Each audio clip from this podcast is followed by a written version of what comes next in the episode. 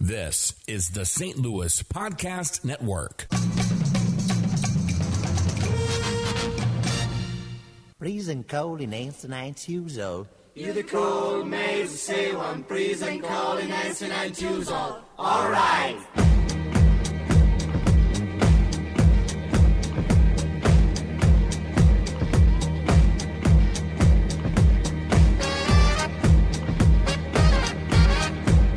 We the same the shoes now and whole build the same then a whole rate maybe get the color boss dying. I was just seeing if this was a milestone episode for us, and it's not. We're one short, right? We're one short of it. It's 19. Number 19. Pretty good pace, but every, you know, every other week we started this back in October of 2018. Took three months off. Yep. Had to really recharge our batteries after that one. Yeah, it was. Like, we went deep dive, deep dive. And we then, unpacked a lot. and then right, we were doing some every week, and then we've kind of been doing every other week this summer. Yeah. Well, and the summer's busy. It is busy. It's very. It's worked out well. Yeah. It's worked out well. Plus, it gives us more time to come up with more content. Hashtag content. It's all for you, the listener. Yes. of the STL Happy Hour podcast and the St. Louis Podcast Network. Andy Hanselman, John Alpina Sander alongside.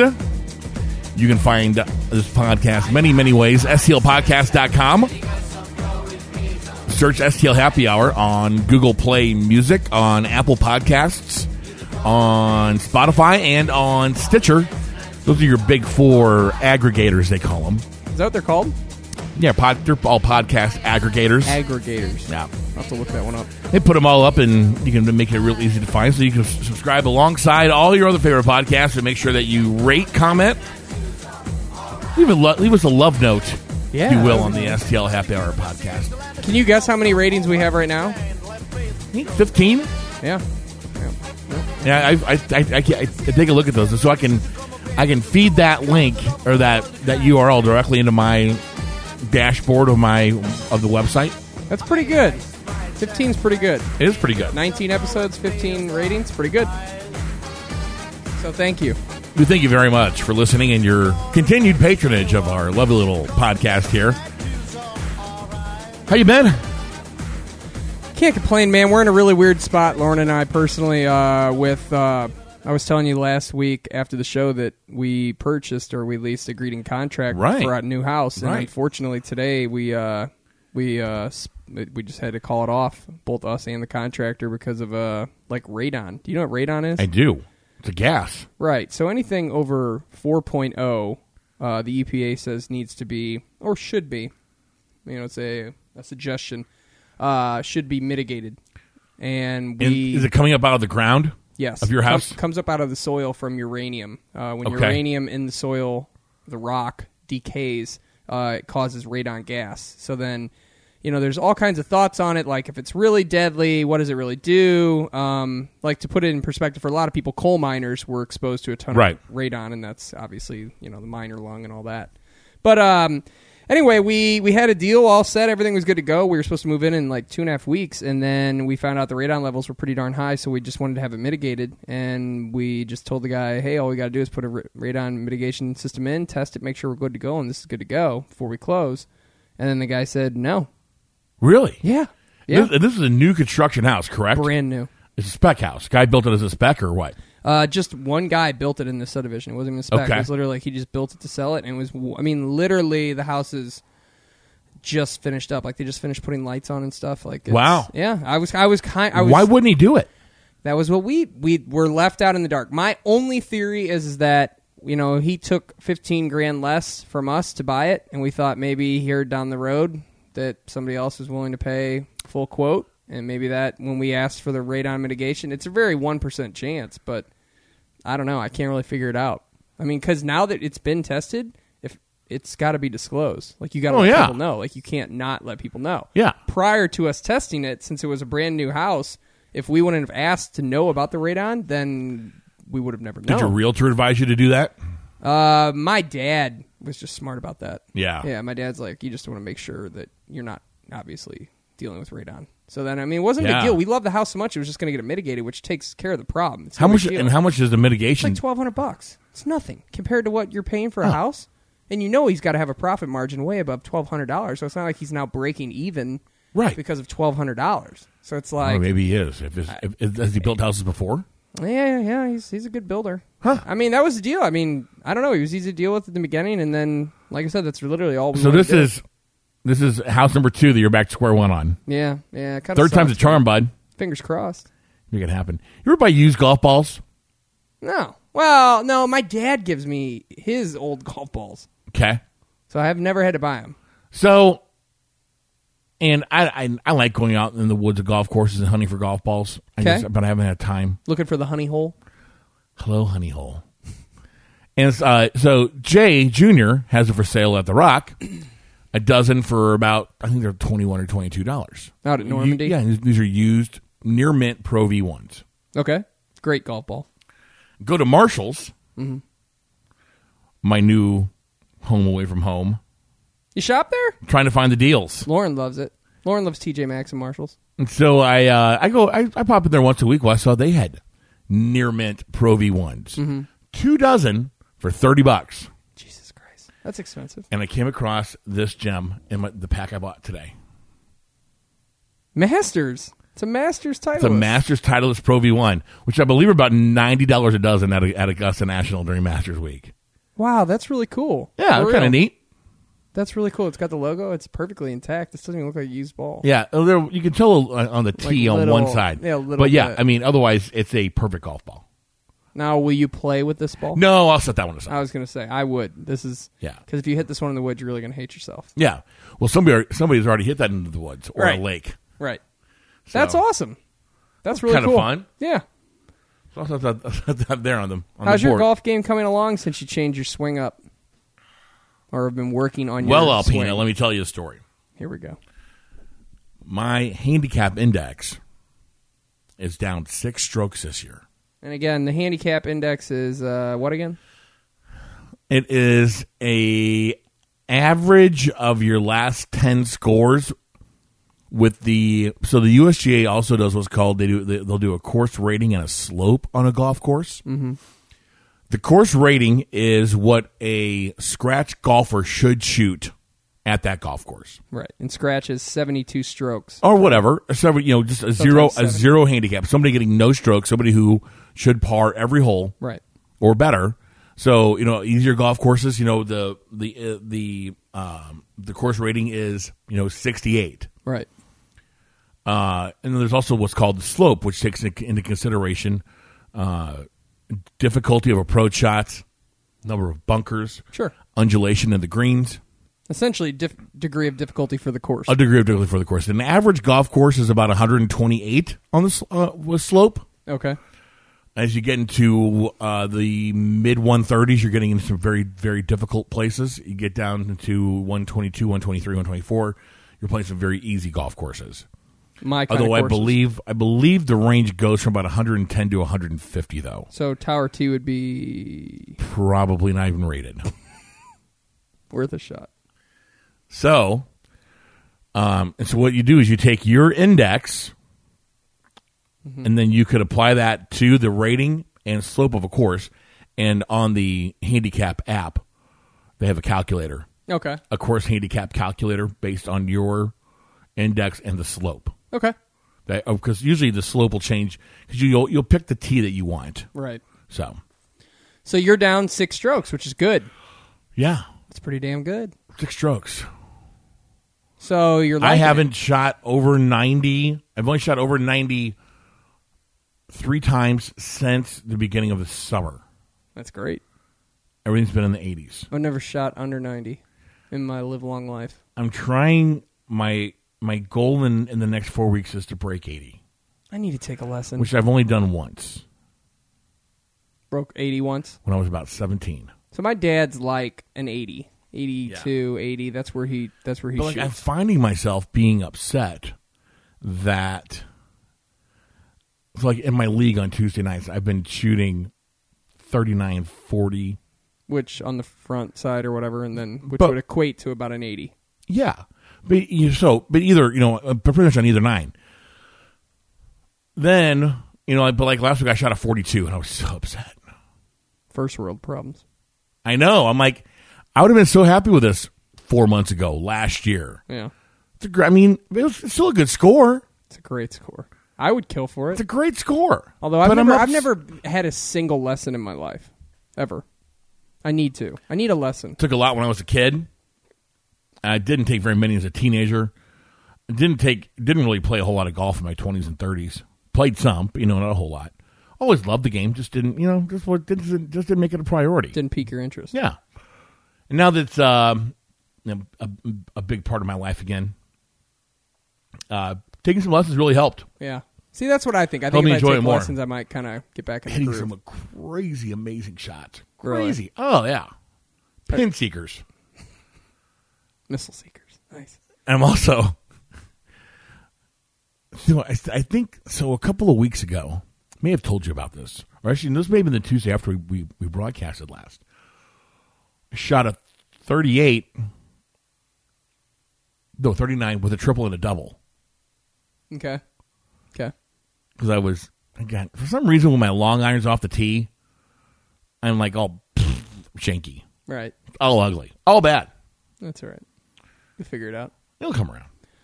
So Well, that's good, man. Your Yeah. game's coming along. game's going along. I'm happy with it. I feel like it's going to come to an end really soon. I was just talking to my buddy on the phone about how it, it, summer's here and it's like just feeling like it's just getting in the groove because here in like St. Louis, we didn't really get summer till the end of June, Yeah, right? Like it was really around 4th of July when it was like, okay, here's some heat, here's Yeah. some sunshine, and you know what's you know what's going to happen. We're going to have like that awkward September and then October's going to turn cold and it's like we're back to that crap again. I hope not because we had that last year. We had an awkward September, Yep. and then the first weekend of October, it was Yep. almost 90 degrees. Yep. And then it That- drops. and then then- the bottom falls out. And then we played zero golf in October and November last year. Yeah. Played more golf in January than I did in October and November. Yeah. January 5th it was like 68 degrees outside. Sure. Makes sense, doesn't it? No, makes zero sense. So what else you been doing since we've been off for two weeks? Anything fun or exciting? You're planning a vacation or trying to, aren't you? Yeah, we've been um been trying to plan a trip. So pre- pretty much as the as the the weeks get closer to when you want to go on a trip, the uh, housing rental market drops about five percent per week. Okay. So we've been looking at going to Hilton Head. She can go to the beach. I can go play golf. We can go do stuff together. We can do a lot of stuff together. We couldn't just find the magic thing of what we wanted and the and the price we wanted to pay. And then, of course, as you get within thirty days of these things, they want the entire amount up front Right. for the entire house. I'm like, nah. So you just haven't found the right spot yet. Well, I don't think we're going to, so we're just going to hop in the car and drive somewhere. This is going to sound like a totally weird thing I was thinking about, and these are things that I think about while other people are at work. Do you find it strange how far photography has come along in the last 20 years? Like 20 years- Strange. like 20 years ago when people wanted professional pictures done they all look like glamour shots because that's what they were glamour shots but now nowadays it's literally like a plus photography have you seen like these people like i have a buddy i have a couple buddies that do it their photography is incredible compared to what it was just 20 years ago when we had like remember you know what glamour shots i'm talking about like Oh, if yeah. you google glamour shots yeah. it's terrible it's terrible it's the worst i was thinking about Um, that the other day these are things i think about So I have a Google Pixel XL3, Is that a phone? the phone. Okay. marketed as the best camera on a cell phone on the market today. Is it And it, it is. really? It's unbelievable what this thing can do. What do you like to take pictures of? My junk. Nice. Makes it look bigger. That's right. Nice. I put magnifying I put, put the magnifier on it. Good for you. Yeah. Close up shots. Look how big that thing is. Good lord. Girthy. So girthy. Um Have you ever don't taken know. a picture of your food? Yes or no? oh yeah, but never re- I don't think I've ever really posted it anywhere, but I All right. I have it. That's good. Yeah, I've done it before though. Um Have you ever what owned else- a Have you ever owned a selfie stick? Yes, I still have one. Really? Uh-huh. I don't know why I don't think that. I don't. I, I would not have thought. They're kind of neat. Really? Yeah. Kind of handy. Like, and you just used kinda- it in public? Oh, hell no. So you, so you have it, but you just never used it. Yeah. That's fair. Yeah. That's fair. It's acceptable. I'll pour my non-committal issues. Oh. Have you ever taken binoculars to a baseball game? My dad used to do that when I was a kid. I used to do that, and as a matter of fact, I had several. I had a, I got a pair of binoculars when I was a little boy. Why did we do that? I don't know. Like we didn't know who the players were. Like, ah, who's at first base? People do it at hockey games too, and I would I would always pack my binoculars into my briefcase when I, when I was going to cover the Blues. I guess at hockey, I could see that because the action's moving all the time, right? So the lines are changing all the time. But like with baseball, it's like you know who's at first base, right? Like it's Paul Goldschmidt, ninety nine percent of the time. yeah, I don't know why we did that. I just always wondered. My dad always did that. I used to always bring a radio to the, to the game with me. And what would you do? Like listen to Shannon while Jack, listen, I've to, seen people do that. I've never done that. listen to Jack Buck and Mike Shannon. Have you ever kept score at a Mm. I game? have. Really, like the E nine or whatever that is. Uh huh. I know how to, I know how to do that. God, I'm so bad. Like whenever they do like the five four three double play, so that's what shortstop, No, No. five four three is third base. third base, second base, first base. Okay, Six four three would be shortstop, second base, three. okay. That shit always confused me. You know what- always Do you know what three three one C is? three one C. No. First baseman to the pitcher covering. First baseman to the pitcher. Ha! I've n- literally I've seen that play happen a million times. I've never seen I've never heard anyone you know be like three one C. I guess because it kind of sounds ridiculous. Why is this? What's a C covering? Oh, Yeah, covering. I'm thinking the catcher, but it's not that. I don't know. I just uh see. You, do you still do that now? No. You still bring binoculars or the radio to the game. Nope. The wife tells you no. I just don't. Just don't do it. My dad doesn't bring binocu- binoculars anymore, even though his eyes are worse. How ironic is that? he can't see anything anymore, yet he doesn't bring the binoculars, which I find pretty strange. You have to think too that in the current Bush Stadium that you're also a lot closer to the action than you were in Bush Two. See, I don't remember Bush two well enough to. You're pretty to- far away. Really? You're yeah. You were. I mean, so what was that about? Like they was just built with you, the people further away in the stands. Mm-hmm. I guess so that now it's so they can maximize more people. that's correct. That's smart. But yeah, but it was built, you know, to the the stadium was built to facilitate as many of different events as possible. Sure. With with very little consideration for where the fans were sitting. Speaking of other events, have you ever seen uh, like a concert at Bush? You know, I never have. I mean, I know you went to watch the Blues thing, but that's all you've seen. Yeah, the concert at Bush is pretty pretty dope. I've heard. We saw we went and saw Billy Joel for my mom's birthday there. That was pretty awesome. Yeah. Uh went and saw some sort of country concert for Lauren last year. She loved that. That was a great time too. Yeah. It's pretty cool how they set that up, man. They like light up the um, the walkways down and everything so you can see everything. It's really cool. It's really awesome. Oh, how do they light them? Uh, they have like they rope, you know, like the rope lighting. Oh, is that what That they you- do? Yeah, like the same stuff you'd kind of see at like a movie theater Sure. but it's like super bright. Like you, you can see really well from on the other side of the stadium where the walkways are. It's actually really Are cool. you talking about the walkways for the artists, or talking about like for, us. the, for the fans For the- to watch, for the to like fans. walk down to the seats? For the fans. Okay, yeah, because obviously the, the big lights aren't on. right, right, yeah. It's actually really cool. Huh. Yeah, I've always wanted to go. I don't know why I haven't. I know that the Eagles played there before Glenn Fry died. Um, I would have loved to have seen that. I would have. Uh, Dave Matthews was the first concert back there in 2008. It Really, was a really good show. my dad saw Paul McCartney and he loved it. He said it was spectacular. And my dad's not even like a huge Beatles guy. Really? Are you a, okay? Beatles or Stones?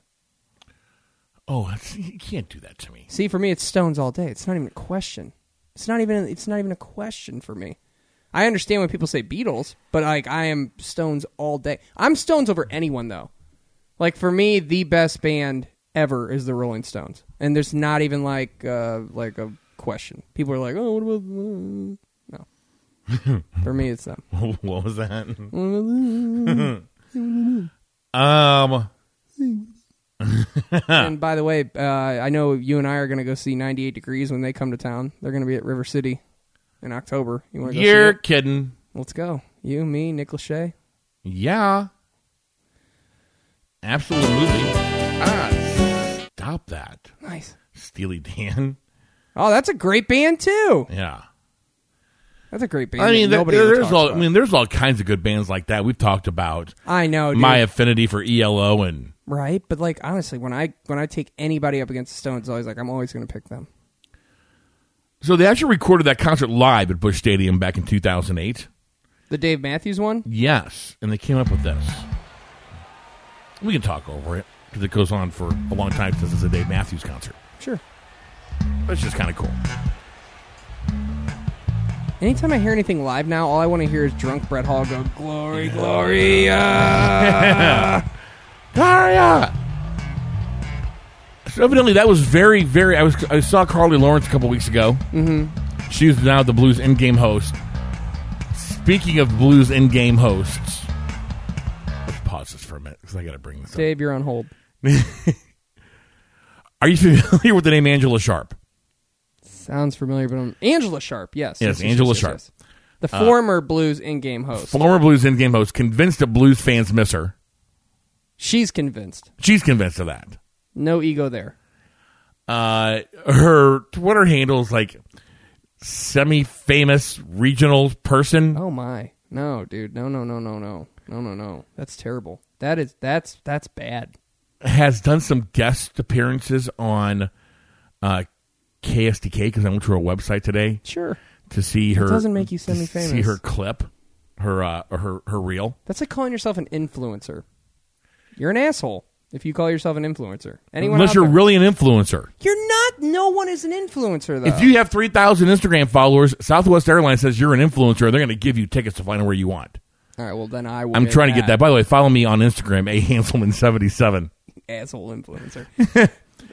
uh, former, maybe still current weekend air talent, WIL 92.3, today's best. she's got a concert. fantastic voice. Like she's got a really good voice and she's super cute, but anyone who puts what she just put in her bio is not going to fly with me. And former host of the late night score on CBS Sports 920 and InsideSTL.com. Rest in peace. Rest in peace.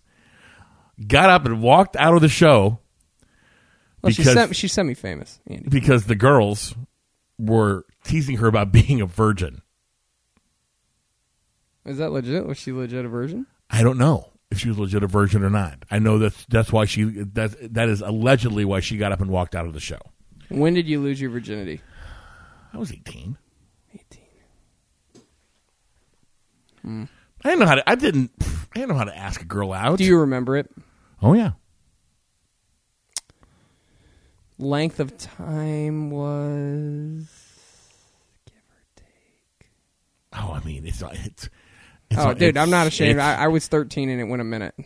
yeah, I a mean, minute. probably on par with what with what, Tops. with what happens now. Still, gave her the best 15 seconds of her life. That's right. Hey, it's a race, not a marathon. If you That's- don't get there, that's not my fault. That's exactly right. anyway, Angela Sharp is writing a book. okay. I always sidetrack you. She was writing a fucking book. About what? Her semi famousness? Yes. Are you serious? Yeah. What's it going to be called? Like my semi famous life? Oh, Let me turn Dave back on so I can tolerate this.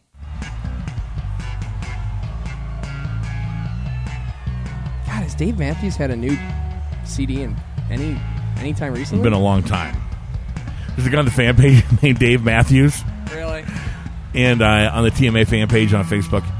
And whenever you post anything, you're like, "Yeah, that's great." If you don't you go down there and don't drink the water, and he'll do. There's the GIF of Michael Bolton from Office Space Yeah. that he Michael shows. Bolton. Yeah, of Michael Bolton. Uh, let me find this here real quick. TMA fan page. God, he's got to be super rich. I'm gonna look up Dave Matthews' net worth while you do your Angela Sharp viewing thing. It's good. Do you have a radio. big home stereo system? No, I wish I did. I got a big ass TV. And you know what people don't realize? The speakers in those big ass TVs suck. Yep.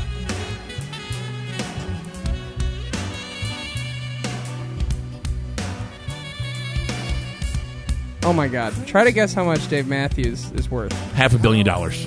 Three hundred million dollars. I was on the I was on the the positive side of it. And that's according to wealthygorilla.com.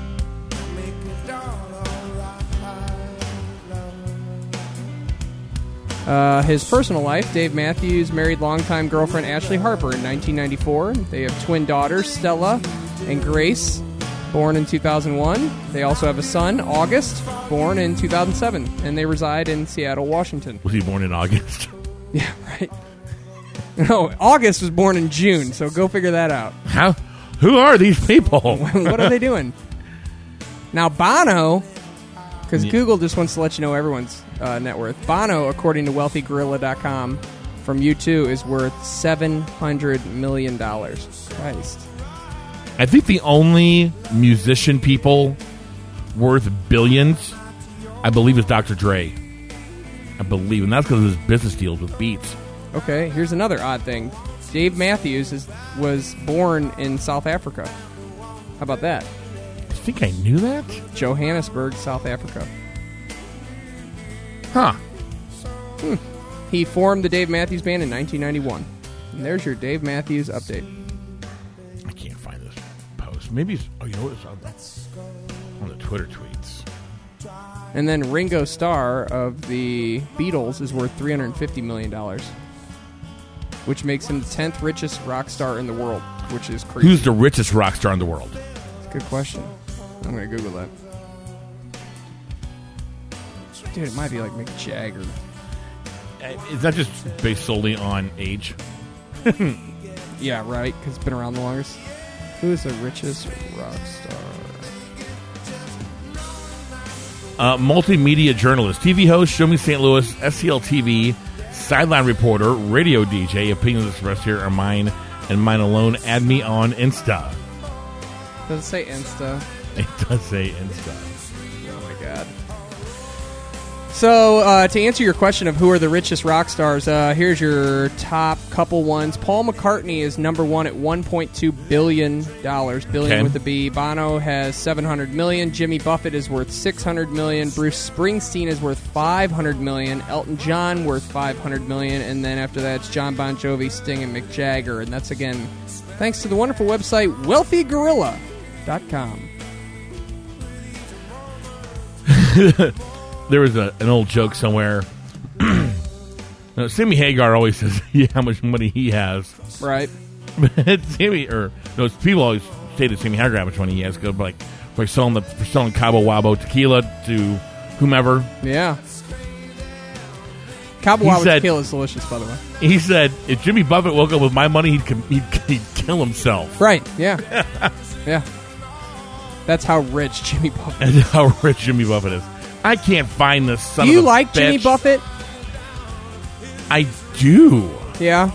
Not as much as other people. Right. You're not like a parrot head. Is They're, that what I it is? believe they are. Parrot I head? believe they are parrot heads. Ba-dum, bum. I can't find it. Anyway, she's writing a book, and it's really annoying. Congratulations, Angela Sharp. I'm glad you're semi-famous, and I've met you once for like three seconds. And I thought you were a delight. And she was always very. She's always been very nice to me too when I've met her. Yeah.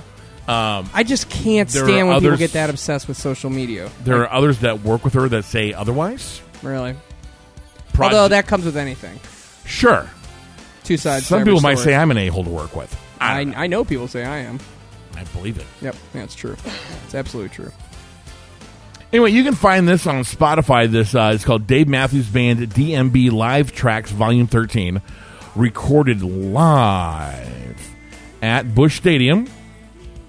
What are some of the best concerts you've ever seen? You know, I'm not a big concert guy. Right, you're like me. We don't do a bunch of concerts. But do you have any that you like remember? Like I remember seeing John Mayer, which sounds super weird now to say, but John Mayer I saw with my brother It was the last concert I ever saw, and it was spectacular because the dude's super super talented on the guitar. That would have been a sight to see. Dude, he- he's really talented on the guitar. Oh, I bet. His like inspiration is Stevie Ray Vaughan, and he's really good. Uh, I saw Sting. Really, not Sting- the police, just Sting. Yeah, just Sting. Late 90s, Sting. As we walk in fields of gold. Nice. I bet he still does tantric sex at that point. For, yeah, I don't know. I don't, I don't remember that. And for those of you listening, look up tantric sex. So I, when I was when I was eighteen, I dated the uh, uh, the police chief's daughter of the uh, city of Maryland Heights, Okay. which is where the Riverport Amphitheater resides. Nice. And so he had, I got this police pass thing. so Oh, that's we awesome. so we got to go to all kinds of free concerts. That's awesome. But I, forgot- I went and saw Alanis Morissette. Lance Morissette was really good. Isn't that ironic? It really is. Don't you think? Uh, I'm trying to think. Mm. How about that man. rain this morning? yeah, right. I, I don't know. I, I, I can't even think of some. I've seen I've seen Justin Timberlake twice. Seen Sean Mendez. I've seen a lot. Justin I see Timberlake. Carrie was Underwood. great. I saw Aerosmith. Aerosmith was really good. Aerosmith. I love Aerosmith. Mm-hmm. Dream on. God, to think they've been singing for like see uh, Aer- forty plus years. Not Aerosmith. I'm sorry. Red Hot Chili Peppers. Ah, I've never seen them live. I bet that was really I good saw though. Genesis in Chicago. Really? That was awesome. Phil Collins. Yes. Did he do in the air and the night? Uh, since it was a Genesis concert, He didn't do it. he it, they were not doing any Phil Collins solo stuff. Only Genesis songs. I guess I get that. Home by the sea. Is there anybody you wish you would have seen? Like I saw Willie Nelson, and I I, have hated never him. seen Billy Joel or Elton John, and I need to quickly. I don't even think you can see Elton anymore. I think you can. Isn't it? Isn't he done, or has he got his farewell tour going? I think there's that farewell tours going on. Yeah, and then they come back, Right. Make another hundred million, and then come Right. back again. They're never like like Keith Joe, Richards is never going to die. So like the Joe Rolling Roderick Stones- says, mo- like like uh, wrestlers. I would imagine that singers are not allergic to money. "Who is right? Who is?" Like they're talking about Jennifer Aniston doing this new show on Apple TV because Apple TV's trying to be like the next Netflix. Right? and they have a new show called I think it's just called The Morning Show, where Jennifer Aniston plays a TV anchor, and it's her and Reese, Reese Witherspoon and Steve Carell, Kim? and it's going to debut at some point here in the near future. And they were talking about like, does she really need to do it? And it's like, There is about to be a why wouldn't you? a major major shit show when it comes to streaming video. In terms of what? Everybody and their brother is starting their own streaming service. NBC, CBS, Big dogs ABC, are the ones who Disney. Eat, though. The big dogs will always be the ones who eat. but, but if NBC has their own streaming service, Netflix is not going to be able to get NBC shows But that's also why Netflix created all their own shit. because I guess they knew that was going to They happen. knew this was coming. Those contracts were eventually going to come up. yeah, Yeah. good and point. That's why they create all their own stuff. Yeah, Netflix was the first one to go, okay, this is great now, but it's eventually going to run out. do you have a Vizio television in your home? Yeah. It's in our bedroom. 60, Is it, is it, a- 60 is- inches is it a plus. smart TV? Yeah. So if you if, if you've had it hooked up to the internet, you've probably seen that it upgraded to a thing called FreeView or something. Smart Yeah. because there's like SmartCast on there, Yes. and then there's FreeView, Uh-huh. which is from Paramount, Mm-hmm. from Paramount Movie Studios. Right? Within that channel, Mm-hmm. there are about 200 more channels of stuff to watch. I haven't even viewed it yet. I haven't tried. Really? We were just screwing around with it the other night. I'm like, what the hell is this? and it's, what is it called again? I can't think of like free something or. I'll have to look it up. Hang on, let's. Uh, And it's it's Paramount. it is Because Paramount got rid of Spike TV and turned it into their own thing, Paramount Television, which has the. Yeah. Have you ever seen Yellowstone? That show's fantastic with Kevin Costner. Any of our listeners who listen to that, feel free to text me how great it is. It's awesome. I can't think of what it's called. Dude, John Mayer was so talented. I, I don't like his new stuff really much anymore. This is, but- one- this is one of my favorite songs. yeah, Heartbreak Warfare. This is like 2008. somewhere around there. I might Ah. have nailed the head right on it. Watch free is what it's called. Watch, Watch free. free. and it's actually an input now. And it's Hmm. only on Vizio TVs? yes, it's only on Vizio Tele because it, it- it's not only is like an app inside the SmartCast, Right. It's an actual input. So if you're pressing the input button on your remote, Right. you have HDMI one, two, cable box, Yeah, yeah, yeah. SmartCast, watch free, And there's TV shows on it? like 200 channels, Really? like all. I think like I like think all that world- satellite's going to be gone. I think it's going to be gone. I don't know how they can compete with it. Uh, restaurants, things like that that have that. do You'll, that. yeah, they'll have to have it. yeah, They'll have to have it. But They'll be the only ones who, who have it. right. I think it's done. I think it's all done. People thought Lauren and I were batshit crazy when we got Hulu Live TV. They thought we were out of our mind, Yeah. and we weren't even that new to. I mean, we were So- it'd been out for a year. You know, I told you that we canceled the cable.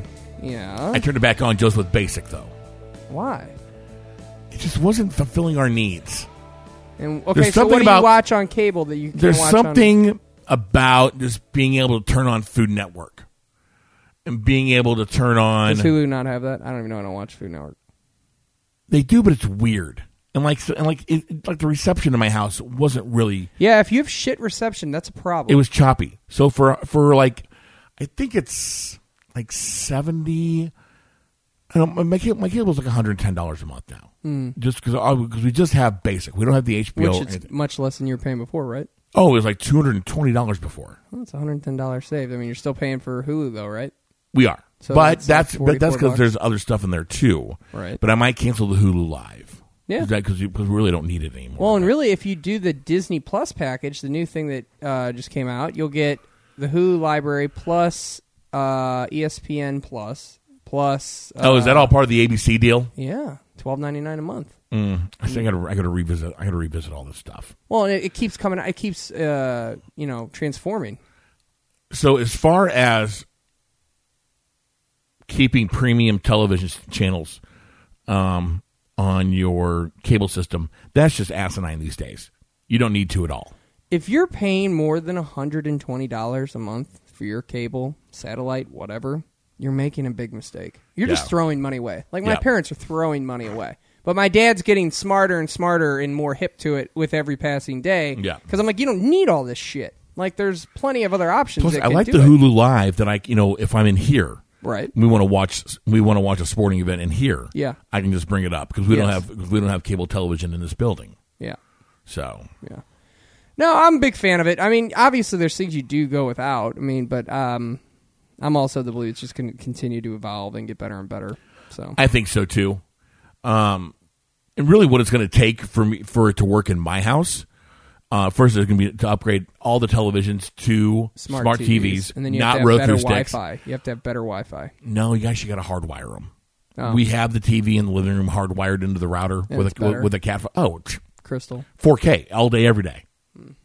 Yeah. Never never hiccups. Never an issue. See, like I feel like that's something they're definitely going to fix too down the road. You know what I mean? Like as time continues to go on, I feel like they'll definitely.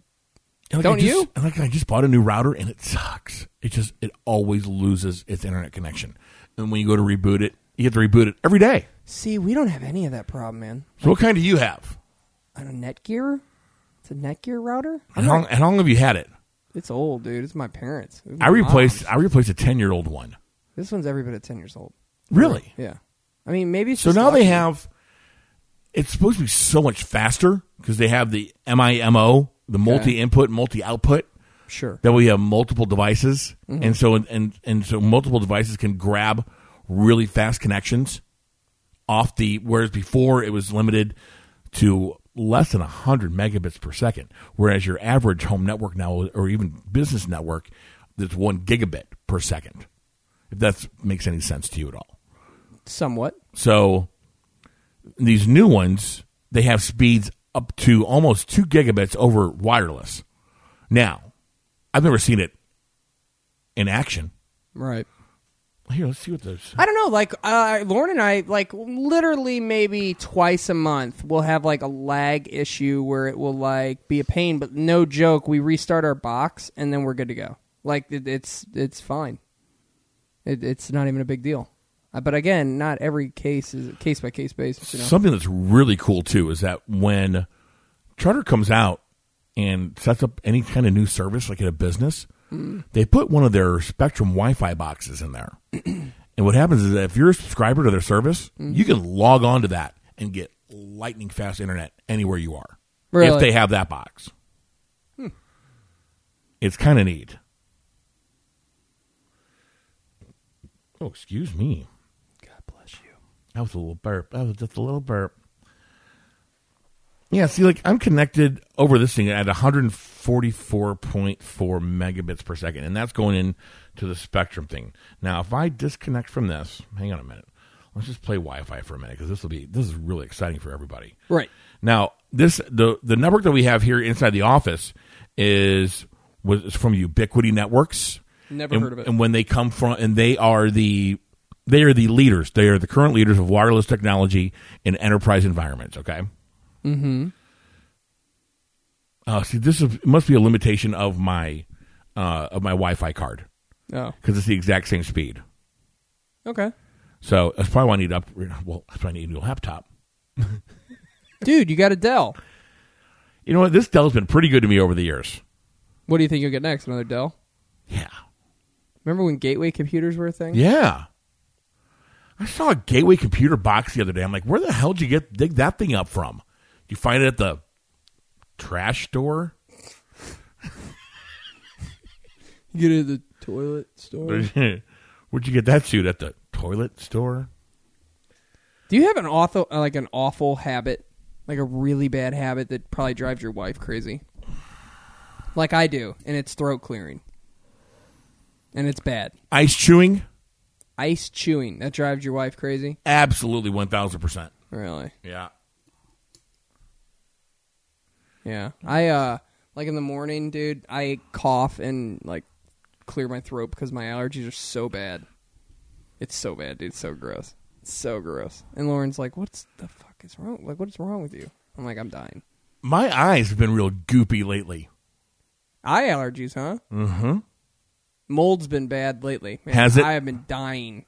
Dying. mean- If I'm outside for any extended amount of time, my eyes are just caked with bug. I'm very lucky that I don't get that. I don't get Ooh. any of the eye stuff. Like around cats and stuff, I sneeze real bad. My nose will fill up, but I don't get the I eye used stuff. to never get it. And even still, it's still tolerable to me. I can still like work through it. I just have to wipe my eyes a lot, and so but in turn, my eyes get real swollen from wiping them so much. right. Uh, because like s- Saturday, I was outside in the yard doing a bunch of crap, laying. Uh, I think I talked about my free bricks I got off Facebook Marketplace. But you got some free bricks. Yeah, I got some free landscaping bricks, and I and I built some flower beds Nice. and landscaping. You know, just places for the for the lawn guy to mow up against the uh, Mm-hmm. to mow up against the uh, the landscaping there. So, uh, but I need to kill some grass and put some more rock uh, inside there to make it look halfway decent. sure. And then I dug up some uh, some bushes that were driving me nuts that have that had kind of overtaken like my air conditioner area that needed to they just needed to go. Yeah. So I uh, I chopped those down and dug up the uh, root systems of those things. That was That's fun. all. I was just gonna say that's fun. That was a luckily it was in the shade. That was in the shade, so I was all good. Yeah. Now you fucking croak. So then I have this mound of dirt at the top of my driveway. I've had it there for a couple of years, uh, and it's uh, to fill in um, holes where the dogs have dug. Oh, they're diggers, are they? One of them is, and he's and he's done a number. He's done a number on the yard. So I started to kind of dig into that thing, Yeah. and it was just solid clay, It just solid. Yeah. So I soaked it for a while. I'm like, okay, this is a little more pliable, but then it was too wet. It was too heavy to move it. Right. So I'm like, all right, well, I gotta let it, uh, I gotta let it dry out just a little bit, Harden and up a then, little bit. and then this happened this morning with all the crap. Terrific. With the rain. Did, you, get? s- Did you get a downpour out here? oh for about five hours? Really? Oh, it rained about four inches here. I slept through everything, man. I woke up and it was like It wet rained. outside, but Granite City got hit again. really, The last time it rained like this, there was when there was a bad storm. It rained like four or five inches down in Granite City. This time it rained seven inches down there, and the in whole five place hours. it flood yeah, and flooded it out. Wow. So much flash flooding. My phone was going off in the middle of the night, three fifteen in the morning, That sucks. and but or both of ours went off at the Eh. Oh, we same get, time, We get that too. Yeah. and it was it was a flash flood warning. I'm like, flash flood warnings are really inappropriate at three fifteen in the morning. Yeah. I they I get it. I get the the severity of the situation. They The are reasoning they, behind they it. are very very dangerous things. that You need to be aware that it could be happening. Right. But you hear that you're going like. Oh crap! Because I mean, I, obviously, I've been laying there the whole time and seeing the lightning. I mean, the, the lightning was so bright last night God, I slept through everything. that I could see it through my eyes. I could see it through my closed eyes. It was that bright.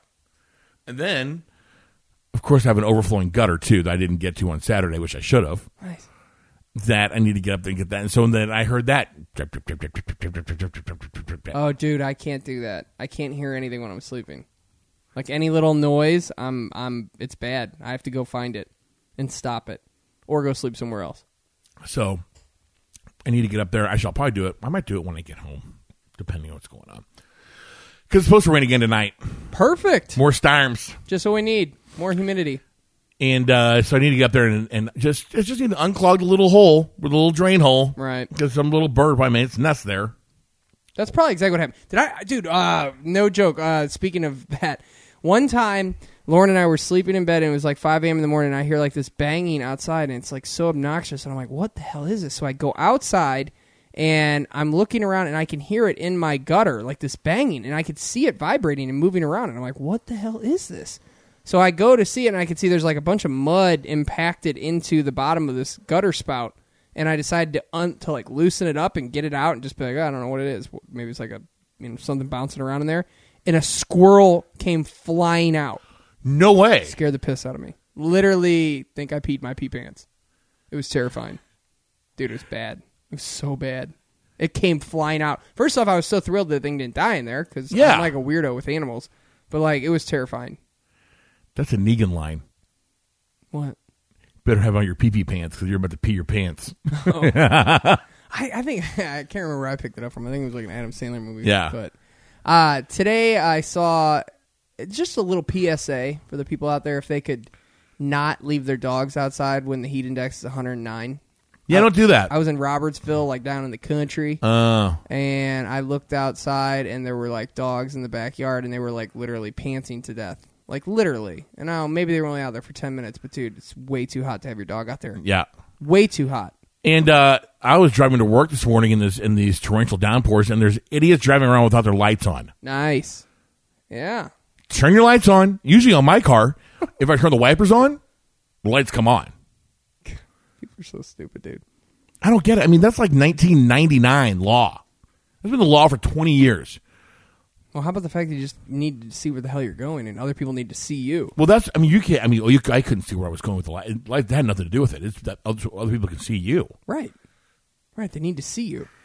I'll tell you something else that's driving me nuts in terms of like stupidity is. w- Do you find it as dumb as I do? And I worked in television, so I really have like a Oh, no. disdain for it. Okay. The making and forcing television anchors to stand while they're doing the telecast. It drives me What is that supposed to? Well, that's what I, my mean? question is. Like, like if you watch Channel Five, it- actually, it's all the channels now. But like Channel Five, I was watching the six o'clock news last night, and the anchors are standing with their iPads, obviously, like at like belly button level, and it's such a awkward thing. Like, why? Why even have a desk then? Some consultant said that was did something. uh Right, that it was made them look like they were working harder or whatever. But it's like, dude, it looks so stupid. I I never will understand that. Uh, a uh, so this is from uh, Star News journalists. Answer your question, myreporter.com. Mm. Why do some TV news anchors stand while giving the news? Uh, what's the purpose of news reporters standing while giving the news? They don't appear to be comfortable. Giving them give them their desk back for the entire newscast. So stupid. Uh, So answer E bad. WECT TV's newscasters often stand while delivering the local news. According to Scott Saxton, a news director for E WECT and Fox Wilmington, it's a matter of logistics. So bad. Oh my God! Please tell me. Oh God! All right, let me just, let me just finish this thought. Our anchors move around a lot and need to be mobile, he said. Why Scott Why? Pick right. Scott Picky, news director for WWAY News Channel 3, said that station's anchors are seated for most of the newscast. All right, here's point number 1. Why do they need to be mobile inside a tiny studio? They don't. Just sit there. They're I- reading the news, man. they're reading the news. Why do they have to do that? Does your accountant stand when he's doing your accounting? Does your insurance guy stand while he's doing your insurance? It just doesn't make any sense to me. Do you know the true meaning of the word logistics? Do you know what it is? No, I'd rather learn. your your your Heartland Coca Cola truck drivers with the soda on their tra- on their trailers are performing logistics. They're Mm-hmm. Sure. delivering the goods. Sure. That's all logistics is. That's what that's, it's it's a fancy word for delivering goods. That's what I thought it was, but I didn't want to sound dumb. I got to be honest. I didn't want to sound dumb. By saying that it's a matter of logistics, that it's just a poor that the choice of that people- word. and people do it all the time. like when some- Iggy- something's epic. Yeah, Is it? Is it epic? Is it? Is it Is it? I have a feeling though that the they're going to change the meaning of the word logistics at some point I sure. to mean to mean like an to, to mean the bringing together Like an all-encompassing and thing. all, of all of, of all things all encompassing. That's not what it fucking is. It's delivering stuff. I'm gonna. I pinched a nerve and I got it. The detailed coordination of a complex operation involving many people, facilities, or supplies. The organization of moving housing or supplying troops and equipment. The commercial activity of transporting goods to customers.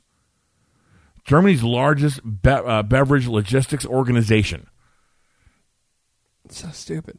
It's delivering of goods. But again, why does my news anchor need to stand when he's reading off a Oh, yeah, let's- teleprompter let's get- what is going let's get- on with let's the get news? back to that for a I second. don't understand that. Let's let's, let's go It back. honestly bothers me, and I don't know. It shouldn't. It cle- I, I have bigger things in the world to b- to have be bothered by, but I'm I am very bothered by it, and it's everywhere. So- it's national news, it's local news, it's PBS news, it's, I it's wanna Sports say- Center. I want to say it was in the movie 13 Going on 30, circa 2004. Jennifer Garner. With the great Jennifer Garner and Mark Ruffalo. um, anyway, Mark Ruffalo's fiance is a weather person in Chicago in the movie, okay? Okay, now whether people have always stood, They've always stood. I mean, she's, and then she makes a comment about Brokaw always staying. No, I'm thinking of the wrong movie. You know what it is? It is the movie. What the hell was that? Keeping the Faith with, With- Ben Stiller Edward Norton, and Edward Norton. Jenna Elfman. Jenna Elfman, who's a major babe in that movie. She's She a is she's a, a babe. total fucking weirdo in real life, but she's a major babe in that movie. Okay, Uh, ben Stiller goes on a date with a Jewish reporter who works at ABC News. okay, and I can't think of her name. Ro, I can't think of her real name or the or the character's name.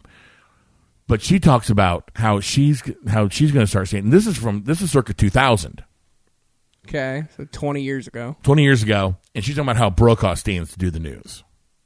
but again, like so stupid. Just because one guy's doing it doesn't mean everyone needs to follow suit. Like I was talking to my tattoo artist, and he was talking about um, like how everyone has the same tattoos. Like everyone has the exact same thing. Like everyone goes to Pinterest, goes to Google, and looks up like something that they want, and they go, "Oh, I want to get this," and then they think it's unique, and he's like, "But it's obviously not. It's already been tattooed on another person." Right? right? So he's like, why would you ever print something off of Pinterest and go, I want that on me and think that it's unique? Like, it's a really strange phenomenon. So, like, why follow Tom Brokaw because he stood? I, I don't know. That's so odd to me. It's very odd to me. P.S. I have a lot of tattoos. Definitely, I took off of like Google. Oh, did you really? Oh yeah, I got a few. Yeah, for sure. Like I have a sun on my arm that's like a Google. It's I terrible. had a old boss of mine tell me. He says, "The way to work smarter is to utilize the tools you know how, that you know how to use well." right. and he says if you need help putting together some kind of flow for something putting together anything Right. find a template find somebody who's already done it because i guarantee Right. somebody you you are not creating anything new No, yeah, everything's copying off of something else. Yeah. Ev- everything. i just thought i said isn't that kind of bad he goes hell no I guess it depends on the situation. well no if you're plagiarizing a story yeah it's a- you can't do that but if you're just if you need somebody to help you with a report at work Right. go for it Yeah. I don't know. I just I was so bothered by that yesterday watching the news. I was like, why, why, why are you staying? And then they don't know what to do with their hands, so their hands are like either, like, just like laying in front of their crotch, you know, like awkwardly, like hand over hand lapping, or they're like talking with their hands too much, which is like a real problem for me. I don't like hand talking, even though I hand talk. I don't like when people are like super over the top with it, like like New Yorkers. I don't know. I'm bothered by stupid shit, Andy. I am. I'm every year I get older, I'm more like Jerry Seinfeld. who are these people I know. I'm bothered by it. all right so we have a pretty hot topic to talk about after the break Yeah. unfortunately, since we've um, last done a show, uh, there's been two. I mean, fairly, you know, very, very big mass shootings. I, sh- I shouldn't say very, very big mass shootings because that's kind of redundant. There have been two mass shootings in this country: one in El Paso, Texas, one in Dayton, Ohio, not Toledo, Mr. President, Dayton, Ohio, Close. and uh, also one here, almost here in Missouri, before a uh, off-duty firefighter Yeah. uh, broke it up So we're going to talk about Some deep stuff. some deep, deep stuff. We're going to do that after the break. You're listening to the St. Louis Happy Hour podcast on the St. Louis Podcast Network.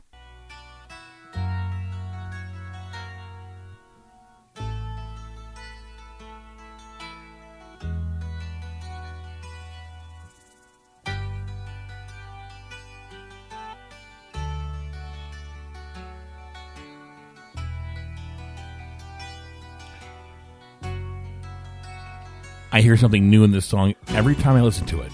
Really? Yeah. I love this song. Yeah. My favorite part of the song is the guitar duel between Don Felder and Joe Walsh at the end. Yeah. The lyrics. Everybody knows the lyrics. The lyrics, are, the lyrics are nothing new, but there's a there's a new little piece of music I hear Yeah. every time. It's wonderful. It's the St. Louis Happy Hour podcast on the St. Louis Podcast Network. Andy Hanselman, John Alpina, Sander alongside. Okay. Had a little bit of fun in the uh, first segment, kind of just bullshitting around about stuff and definitions of the word logistics. Yes. so hold on. Before we get into the the real deep topic of the guns, of the gun control and gun laws, please give me your thought synopsis on what I can't stop thinking about. We were just talking about it during the break. The Jeffrey Epstein quote unquote suicide, which I don't believe by the Well, I did see. Uh, I, I saw a Twitter thing that said that uh, yeah, the, you know the Cubs are playing real bad, but he didn't have to do that. Oh my god! All right, that's pretty funny. that's pretty good. It's wrong Epstein there, buddy. I just, I, I mean, ever, I can't stop reading about it. Um, I, I, I, I'm gonna say right now, I'm not a conspiracy theory guy. And then I'm not either. Never have been. But there's no way that guy killed himself. There is no way Jeffrey No. Epstein killed himself at all. Like No, it was- it's and the- just it's not possible. and the problem with that, and anyone who doesn't know what's going on with the Jeffrey Epstein thing, it's kind of a long story. You know, former financial billionaire. You know, he- all kinds of weird things with the story. Like, I was reading like he had like a penthouse given to him in New York that was worth like seventy million dollars from the guy who runs or owns Victoria's Secret. Yeah, it was the house on East 71st Street. And I was reading about this, and it was known as God. It was. You're right. It was. Yeah, it was that. Why would you give someone a seventy million dollar mansion? Like what what did that guy have on people? Like I, I don't know, man. Like the connections to the Clintons, the connections to Trump, the connections to all these powerful people, and then like the dude dies like right before he's supposed to be doing doing court. I don't know, man. It opens up Pandora's box. That's what I keep saying to you is like I don't know if you could trust anybody anymore. And I hate having that thought. There's a new story in the New York Times that was just posted today. The day Jeffrey Epstein. I'm reading that. Epstein told me he had dirt on powerful people. Written by James B. Stewart. Merry Christmas, you old building and law. Oh wait, that's, that's the wrong Jimmy. Wrong Stewart. one, wrong one. wrong one. I mean, The overriding impression I took away from our roughly 90 minute conversation was that Mr. Epstein knew an astonishing number of rich, famous, and powerful people and had photos to prove it. He also claimed to know a great deal about these people, some of it potentially damaging or embarrassing, including details about their supposed sexual uh, proclivities. proclivities and recreational drug use. During our conversation, Mr. Epstein made no secret of his own scandalous past. He pleaded guilty to state charges of soliciting prostitution from underage girls and was a registered sex offender, and acknowledged to me that he was a, pari- a pariah in polite society. At the same time, he seemed unapologetic, which also just makes me sick about him. His very notoriety, he said, was what made so many people willing to confide in him. Everyone, he suggested, has secrets, and he added, compared to his own, they seemed innocuous. People confided in him without feeling awkward or embarrassed, so he claimed. I just. Everything about this guy. Like, what. I mean, the power that he had on these people. and what information did he have? I just read, just reading this, just reading a little bit farther down. He was advising Elon Musk on taking Tesla yes. private. Yes. I'm just. I, I mean, that's that, that's the kind of power this guy had. I'm just reading about When it. I contacted Mr. Epstein, he, he readily agreed to an interview. The caveat was that the, the conversation would be on background, which meant I could use the information as long as I didn't attribute it directly to him. I consider that condition to have lapsed with his death. You know, and, and then I we're And gonna, that's you know, and Yeah. part of ethics. oh this- he's this- his ethics were long gone. No, for this, sure. no, this, no, this reporter's ethics are on par.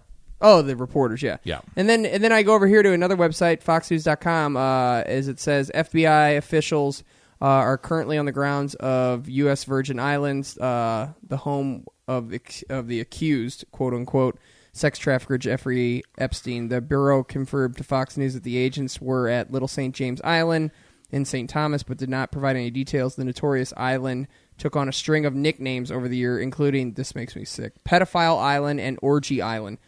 The 66 year old Epstein was known to frequent the lush property in the United States Virgin Islands. What's more, an employee who reportedly worked there has claimed the wealthy financier kept a mysterious safe inside the main residence. That's see, that's what they're searching for. They're trying to find the information on these sick people that are also part of this. What's in the safe? It's going to be information on these people, man.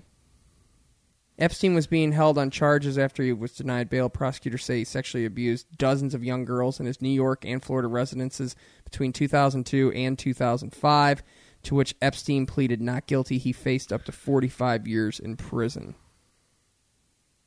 Oh my God, pedophile Vir- island, dude! uh, my God, Virginia Roberts, who claims to, and this is from The Cut, thecut.com, uh, also posted, uh, I believe, today. Uh, updated 5.15 p.m., so yes, posted today. uh, Virginia Roberts, who claims to have been trafficked by Epstein, told her lawyers in a 2011 interview that she saw Clinton – William Jefferson with two young girls on the island. I remember asking Jeffrey, "What's Bill Clinton doing here?" That kind of thing, and he laughed it off and said, "Well, he owes me a favor."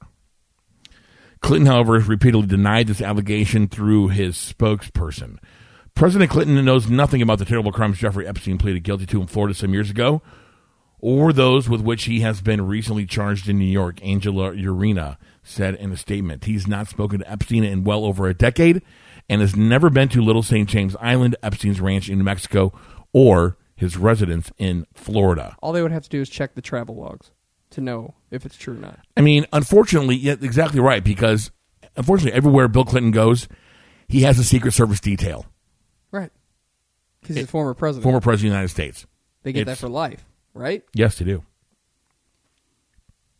And then, and I mean, again, it, like if you want to say that was Fox News' size for what I was saying, here's now CNN talking about the inner circle uh, has also come under scrutiny, unrelated to alleged sex trafficking. Members of Epstein's inner circle who have not faced sexual abuse allegations also appear to be bracing for further legal action. The financial financial and personal relationship between Epstein and his one-time client and close friend L. Brands CEO E Leslie Wexner has attracted attention since Epstein's arrest, though Wexner has not been accused of any wrongdoing. Now Wexner has hired one of the most prominent criminal defense attorneys in New York. Uh, according to people familiar with the matter in recent weeks, one of the people said White, White Leslie White reached out to on Wexner's behalf to prosecutors working on Epstein's case. See, these are pe- these people are worried, man. That's the thing. Is like it's kind of like when you turn on a light and the cockroaches scatter. That's what this reminds me of. Like the this is this is big. Like he had way more information than people even think he had. Like and who killed him? Who whacked him? Like that's Yeah. he had to have had and here's the deal like what happens if it comes out that like someone super uber famous or well known was a pedophile like it's going to change the i don't know it's it's a it's a thing that is very wild to me very I wild. believe that the house he lived in used to be some kind of um it was a uh what do you call it? An embassy. Jeffrey Edward Epstein, born in 1953, was an American financier and convicted sex offender. Epstein began his career in finance at an investment bank, Bear Stearns, which is gone now, Yep. before firming his before forming his own firm, J. Epstein and Company. I mean, to know the people he knew. I mean, my God, man. And then, like, I mean, like they're talking about, like they're having connections to Prince Andrew. I mean, there's just really really, really odd things. Really, man. yeah, it's all bad stuff. I don't. I can't. I'm not saying I can't get enough of it because I'm like excited about it. I can't get enough of it because it's like, like I was telling you, if you open up Pandora's box, which they seemingly have now, by doing this fake BS that he hung himself, dude. What I mean, what happens if they find out like unbelievable shit? Like then the conspiracy theory people are gonna be like, told you, told you. I don't know. I don't know if they'd ever let it come out. yeah. I just, I just don't know if it, if it would ever come out. Does it change your thought on other conspiracies that you've heard before? Like ones mean, where you not- go, wow, that seems impossible. I mean, of course, you know all that any conspiracy is possible. Is it possible that we faked a land mooning? Um, Land mooning? really? yeah, sure. a That, moon that land- they faked. A moon landing? Yeah, that was fake for sure. Yeah. But a moon landing? Yeah, it's possible. Do you think that the United States knew just how possible it was of 9 11 to happen? Sure, it's possible. Like, it's isn't that- not out of the realm of possibility. But it's crazy to me that we, that like, I know the government is supposed to, we're not supposed to know everything. I get that. I don't want to know everything. But at the same point in time, I don't know, man. I, do you feel like you can trust the government nowadays? That's the bigger question it has for me is like today I was listening to the show that both of us love, you still work with, uh, the morning after on 590 here in St. Louis. And Doug Vaughn, who's one of the hosts on the show, said something that really resonated with me and it made me really start to think. His thought was very simple Do you trust anyone anymore in government, in the FBI, any of that? CIA, FBI, any of that? Do you really trust them knowing what we already can clearly tell now is completely false that this guy did not kill himself? it has been, I mean, known for years and years and years that politicians are liars and thieves. Absolutely. Absolutely. And some of them have rap sheets that are a mile long. But doesn't it feel like it's getting worse? Like because I think- anywhere I, I, again, I'm, I'm of the impression that things aren't worse. Things have always been this bad. we just know more. We just know more about it now. That's fair. That's a fair rebuttal. Yeah. It's actually a really good point. I'm just I'm just more along the lines of like, dude, where does it stop? Did you ever watch a show? It was on ABC. It was a Shonda Rhimes show. It's off the, it's off the air now. Scandal? Scandal. Heard about it. Never watched it. Heard about it. it was basically under the premise that uh, that yeah, there was a United States government, but that but then there was also this whole other faction Right. that really ran shit behind the scenes. Kind of like the dark web. yeah, deal. kind of like the dark web of the government, if you will. Every- B, I think they called it B six thirteen on the show or something stupid. everything around it just reminds me of like Watergate and it reminds me of like like House of Cards if you've watched House of Cards. Yeah, I'm a huge fan. Oh, yeah. huge fan. Great show, terrible ending, but I don't know, man. It's really weird and it's really uncomfortable. A- As somebody who's never been like a conspiracy theory guy, it's really makes me go, "What the fuck is going on? What's Does it- happening?" And I don't know where it gets better. I mean, because honestly, the left hates the right, the right hates the left, the middle's stuck. Like, well, what the hell do we do? And then honestly, the thing, the point that I was trying to say was like, who's gonna fix it? Like, let's say Trump is either reelected another four years or somebody else comes in. Do you think either of those two options? Can I tell you how it gets fixed? And it's a, it's a, it's a really really sad situation. What? It ends in civil war and our, and our constitution being destroyed and, st- and starting the country over from scratch. Oh, I don't think. Like, I know it sounds crazy, but I don't think we're that far from that. I mean, I hope not. I don't think we're that far. It's from scary. it. I'm very, and I don't very- think I don't mean civil in the fact of like black versus white. I think it's more of like literally Republican versus Democrat. I think we're some watching kind it a civil happen. a civil war in the sense of the country is at war with each other. Yes, yes, and not over black versus white, but No, over no. Republican or Democrat. I think that's what it is. I really don't think we're that far off. I don't know. And to get into like segue into what you're And even go and even say Republican versus Democrat. I think it's going to be the religious versus the non-religious. Well, that's fine. That's fine. But I think that's a sect of it. Like I'm, re- like, I, like I don't view all Republicans as like super religious people. No, I don't either. Right. But I'm saying, but there is a, the, the the way that the Tea Party and the and the the religious right were the vocal minority for such a long time, and they've kind of quieted down, or they've been muted by the Trump organiz- by the Trump administration. The religious have the religious right. the religious the religious right has um, have because maybe because they're speaking the way he wants it. He's doing the things that they want it done, so they don't have to throw a big fit about everything. Remember Michelle Bachman, her crazy ass. Yeah. Crazy ass. I've always told you I'm a centrist. Like we're about to go into a topic here sh- very Right. shortly that is going to be tough for some Republicans and some Democrats to listen to. But like I'm a centrist at heart. I believe in both sides I do too. and I believe, and I, it's it's a it's a it's a line that's commonly used uh, in movies and television, and, and that is the things that divide us are much weaker than the things that keep us together. We all believe in democracy. Right. We all believe in the you know in the in the greatness of America. Um, you know, there's a, there's a strong bond in- of what of, for people wanting to m- keep America, you know, as as great a country as it is. yeah. And in recent years, you know, it was really brought. And I, I think, I think we bring up the newsroom pretty much every episode at this Great point. show. now. Great but show. the very opening scene is is Jeff Daniels, who played a character by the name of Will McAvoy. Oh my god, we should play that. That's like the best speech, and it is the truth on on where United States honestly sits at Oh. this point. I've never fact checked the actual speech, Oh, I'm not saying the numbers are 100, percent but what he's saying, the like the we're gonna- overall premise, Yes, the, the pre- logistics of it. yeah, the logistics, yes, the overall encompassing logistics of the speech. Yes, like we're gonna let you guys listen to it because it is honestly whether you love it doesn't mean you don't love the United States, right? Like if you say what he's about to say in this speech, it doesn't mean you don't love the United States. I love the United States.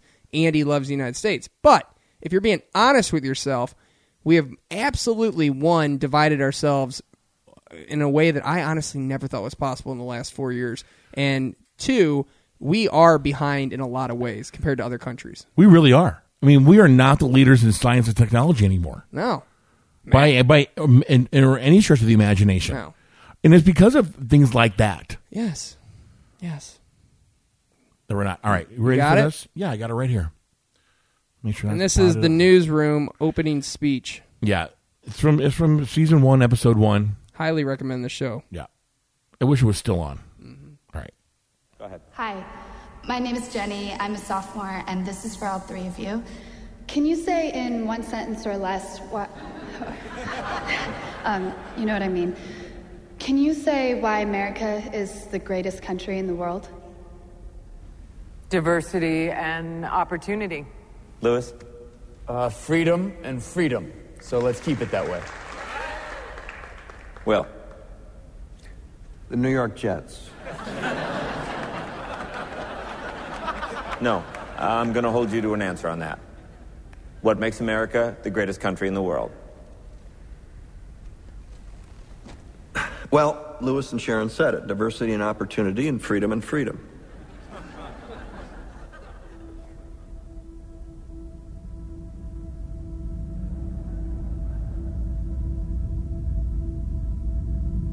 I'm not letting you go back to the airport without answering the question.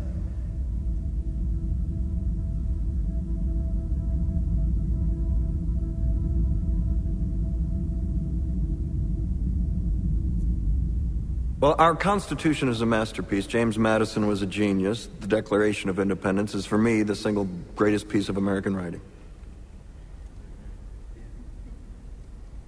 You don't look satisfied. One's a set of laws and the other's a declaration of war. I want a human moment from you.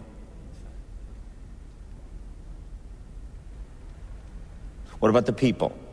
Why is America Not the greatest country in the world, Professor. That's my answer.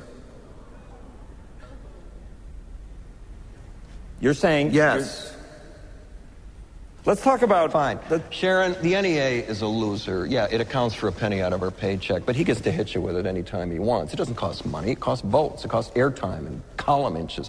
You know why people don't like liberals? Because they lose. If liberals are so fucking smart, how come they lose so goddamn always? Hey. And with a straight face, you're gonna tell students that America is so star spangled awesome that we're the only ones in the world who have freedom? Canada has freedom. Japan has freedom. The UK, France, Italy, Germany, Spain, Australia, Belgium has freedom. So 207 sovereign states in the world, like 180 of them have freedom. All right. And yeah, you, uh, sorority girl, just in case you accidentally wander into a voting booth one day, there's some things you should know. And one of them is There is absolutely no evidence to support the statement that we're the greatest country in the world. We're seventh in literacy, 27th in math, 22nd in science, 49th in life expectancy, 178th in infant mortality, third in median household income, number four in labor force, and number four in exports. We lead the world in only three categories number of incarcerated citizens per capita, number of adults who believe angels are real, and defense spending, where we spend more than the next 26 countries combined, 25 of whom are allies. Now, none of this is the fault of a 20 year old college student, but you nonetheless are, without a doubt, a member of the worst period, generation, period, ever, period. So when you ask what makes us the greatest country in the world, I don't know what the fuck you're talking about. Yosemite?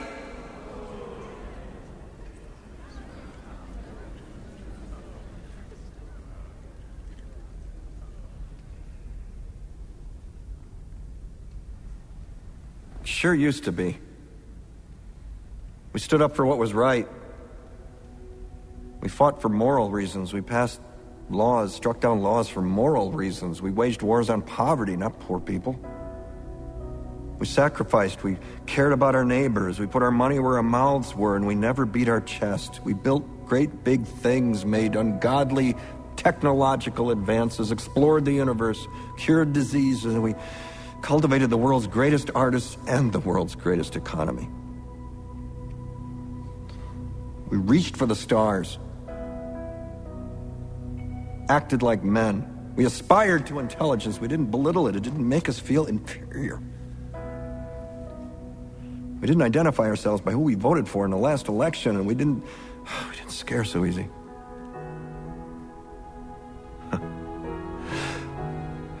we were able to be all these things and do all these things because we were informed by great men, men who were revered. First step in solving any problem is recognizing there is one. America is not the greatest country in the world anymore. Powerful words. So I decided to do a little bit of fact checking. I Googled Fictional that. fictional television show, okay, written by Aaron Sorkin, one of the greatest television writers of all time. Mm-hmm. Powerful words though.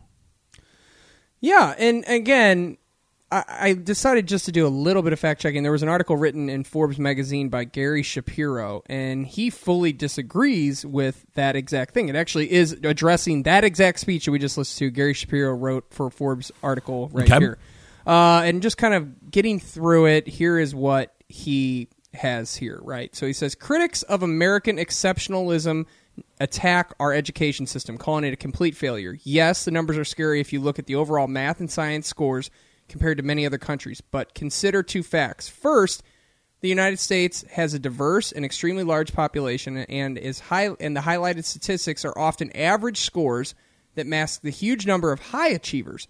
Our pre-college education systems has challenges, yet citizens of other nations increasingly want their children educated in the United States. Moreover, we have some of the world's best universities, and we see Chinese government officials strive to send their children to U.S. schools at increasingly younger ages. Indeed, China sends 160,000 of their youth to American schools. Second, it's not the basics or route learning that makes an American education valuable, it's the culture of innovation that we do. We may not be the best at basics, but we are phenomenal at teaching students to challenge the status quo. Our First Amendment, our immigrant, and our dim- our diverse culture and our can-do attitude uh, are the reason for our entre- entrepreneurial spirit. Uh, we do lead the world in internet innovation. We lead the world in music, movies, biotech, and many other technological fields that require out-of-the-box thinking. From Apple to DreamWorks Studios, from Amazon to any other of the world's innovators. Uh, this guy goes on and on and on. And his thing that I think his best point is uh, he does say we do absolutely have problems in America and we must address them. Our politicians and even our voters are failing to deal those with big issues. We focus on meaningless political squabbles. Gary Shapiro. I like that as well. Yeah. I mean, that's very interesting, and it and it and it, it, it kind of proves a point though, or it brings a point home, in that other people think America is the greatest country in the world. Americans take it for granted, maybe. I, my, I have a good friend who works over for one of the largest employers here in St. Louis. and we were just talking. I said, you know, I said, how's work going? I said, are you a, are you a product owner yet? He goes, no, I'm still just a business analyst. I said, what's going on over there? He goes, how come? I said, I figure you've been you've been you have been promoted by now. He goes, it's all Indians. It's all Indians running enterprise around a car. Really? Yeah, like running like the the IT and and stuff like that. And not that it's a bad thing they're doing. You know, they they're they're they're smart folks, and they come over here and they take they take advantage of every opportunity given to them. And Americans just don't want to work for it. Yeah. And these and these guys do. And I, I don't know if that's the stigma with HR personnel around the country, or Could that's be. only or that's only happening here. But I, I found that I found that to be a very staggering observation. So then there's this other one, Zebra Fact Check, that literally fact checked all those stats that he used. Okay. So he said we're third in medium household income. Uh, Wikipedia presentation of the 2010 numbers, so it's 2010. Uh, from the OECD places the U.S. at number four for medium household income. Uh, that's from a list of 35 countries, so we're number four. Uh, and then he said we're number four in labor force. And FOTUS.com shows the U.S. at number four in labor force as of 2010, showing the CIA World Factbook for 2010 as the source. Uh, the European Union beats the U.S. for third place on that list. Number four in exports is what he says in that speech as well. FOTUS.com also agrees with McAvoy's claim about export rankings, placing the United States at number four right after Germany as of 2010. Um, number of incarcerated citizens per capita was part of his thing. Allcountries.com, using information from the United Nations Development Program, ranked the United States number one in incarcerations per capita. The list carried the disclaimer because of differences in legal definitions, data are not strictly comparable across countries. So that kind of gets Sure. a little blurry. And Plus, you know, you look- look at situations like this too. Like there, there are people in jail here for illegal sports gambling, whereas in the UK, that's totally legal. Right. Correct. That's a perfect point. Uh, and then he said, "Dis- defense spending, we spend more than the next 26 countries combined, 25 of whom are our allies. In 2009, The Economist magazine reported that the United States military spending was highest in the world for 2008, higher than the next 14 spenders combined. Again, some of these numbers are from 2010. It's the only one I could find sure. that really well, went but that's- detail by detail. But that is accurate because this came out in about 2011. Yeah, 22nd in science is what Will McAvoy's speech offers. Few clues about the measure that back this claim. Uh, Scamago Lab ranked the United States a clear number one in peer reviewed science publishing. A study released in 2010 dealing with 15 year old students from 65 nations placed the United States at number 22 in scholastic science achievement. 49th in life expectancy was also part of his ste- his speech there. Uh, and it says the 2010 CIA World Factbook ranks the United States at 49 in life expectancy. If the Eu- if the European Union is counted as a country separate from EU members like Germany and Italy, Puerto Rico comes in at number 43. The World Bank, uh, using a variety of data sources, ranks the United States actually at 39 uh, in terms of that. And then seventh in literacy, which I do find that a lot of people can't seem to speak or read or write anymore these days. The CIA's World Factbook has literary estimates for the nations of the world. Wikipedia presents the statistics in a form that allows for easy interpretation. The literacy estimates actually put the United States back in the pack numerically. God, that's bad. But taking ties into account allows for putting the United States at number seven. The nation is the top 40 and are pretty close, well above 95% literate. So 95% of uh, Americans are literate, which is good. Andorra, Liechtenstein, and Luxembourg all report 100% literacy. There's some fact checking from that. Pretty close, Interesting. though. Pretty close. The overall gist of the message is not lost. No. He's not wrong. No, and he's not he's not wrong. in- I think the statement of saying we're not number one just kind of depends on how you look at it. I mean, there's a lot. I mean, uh, in my opinion, we are the greatest country. I think we are the greatest country to live in. We have the freedom. We have a lot of things that are other countries don't have. But we are not number one in terms of pushing our chest out and saying we're the best at everything. We aren't. Stats show that. We aren't. I don't know how to compare it to other countries like Belgium, as Will McAvoy mentions in his speech. Right. I don't know what kind of freedom Belgium has. I've been to France. Yeah, I was able to. You can walk around France as much as you want. Right. Um, I do sometimes believe the United States' general is like a pretty girl, but not the prettiest girl at the party. So she'll tell you that she's pretty gir- prettiest girl at the party. You know what I'm saying? Does that make sense? D'Angela Sharp of countries. Damn, you nailed that pretty close, actually, without even trying and without it even being what I was thinking about. That's kind of what I'm talking about. Like, we're semi famous, right? You know what I Right. mean? Like, I think the United States is a really pretty attractive girl at the party, but she's going to make sure to tell you how she attractive she is so you don't find London more attractive. You know what I mean? Or the UK more attractive. You know what I'm And trying London to say. is a great city. You know what I'm Great saying, ci- though? Yeah, no, I do. It's kind of like New York is like we're the best, and it's like are you, are you? I mean, to you they are. You know what I mean? Like to New Yorkers they are, but you know every city's their own thing, every country's their own thing. I don't know. All right, let's get to your bigger hot take though. Now that I sideswiped you with Well, it Everything sounds else. like that you've done most of the research for this. right, but I'd like to hear your initial thought, unless you want me to just present the facts first and then do it the other way around. So I think it's important that we take a lot of this and put it into context and talk about how long this has been going on. The first mass shooting I remember was April 20th, 1999 in Columbine. Okay. Yeah. Okay. Hard to Now- forget that one. Now, was that the first mass murder in the country? No.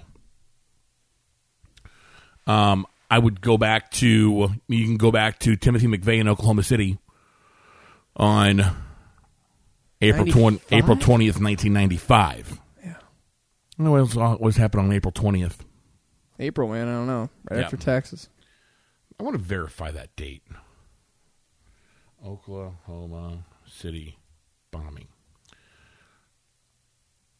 It wasn't 94, right? It was 95. Because first World Trade Center was 94, wasn't it? Ninety three. 93. Wow. Seven. Sorry, it happened April 19th, 1995. Now, Oh, so World Trade Center's for 93. right. But there's something in between. And that is um, FBI raid on David Koresh. Remember this? Is that Waco? In Waco.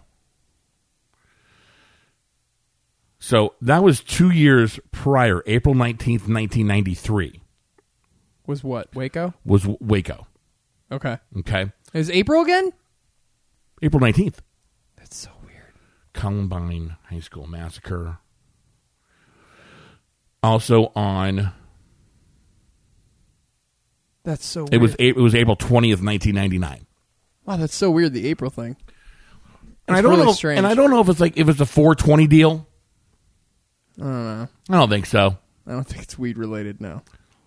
It would be shocking if it was, but I think that the fact that I don't know.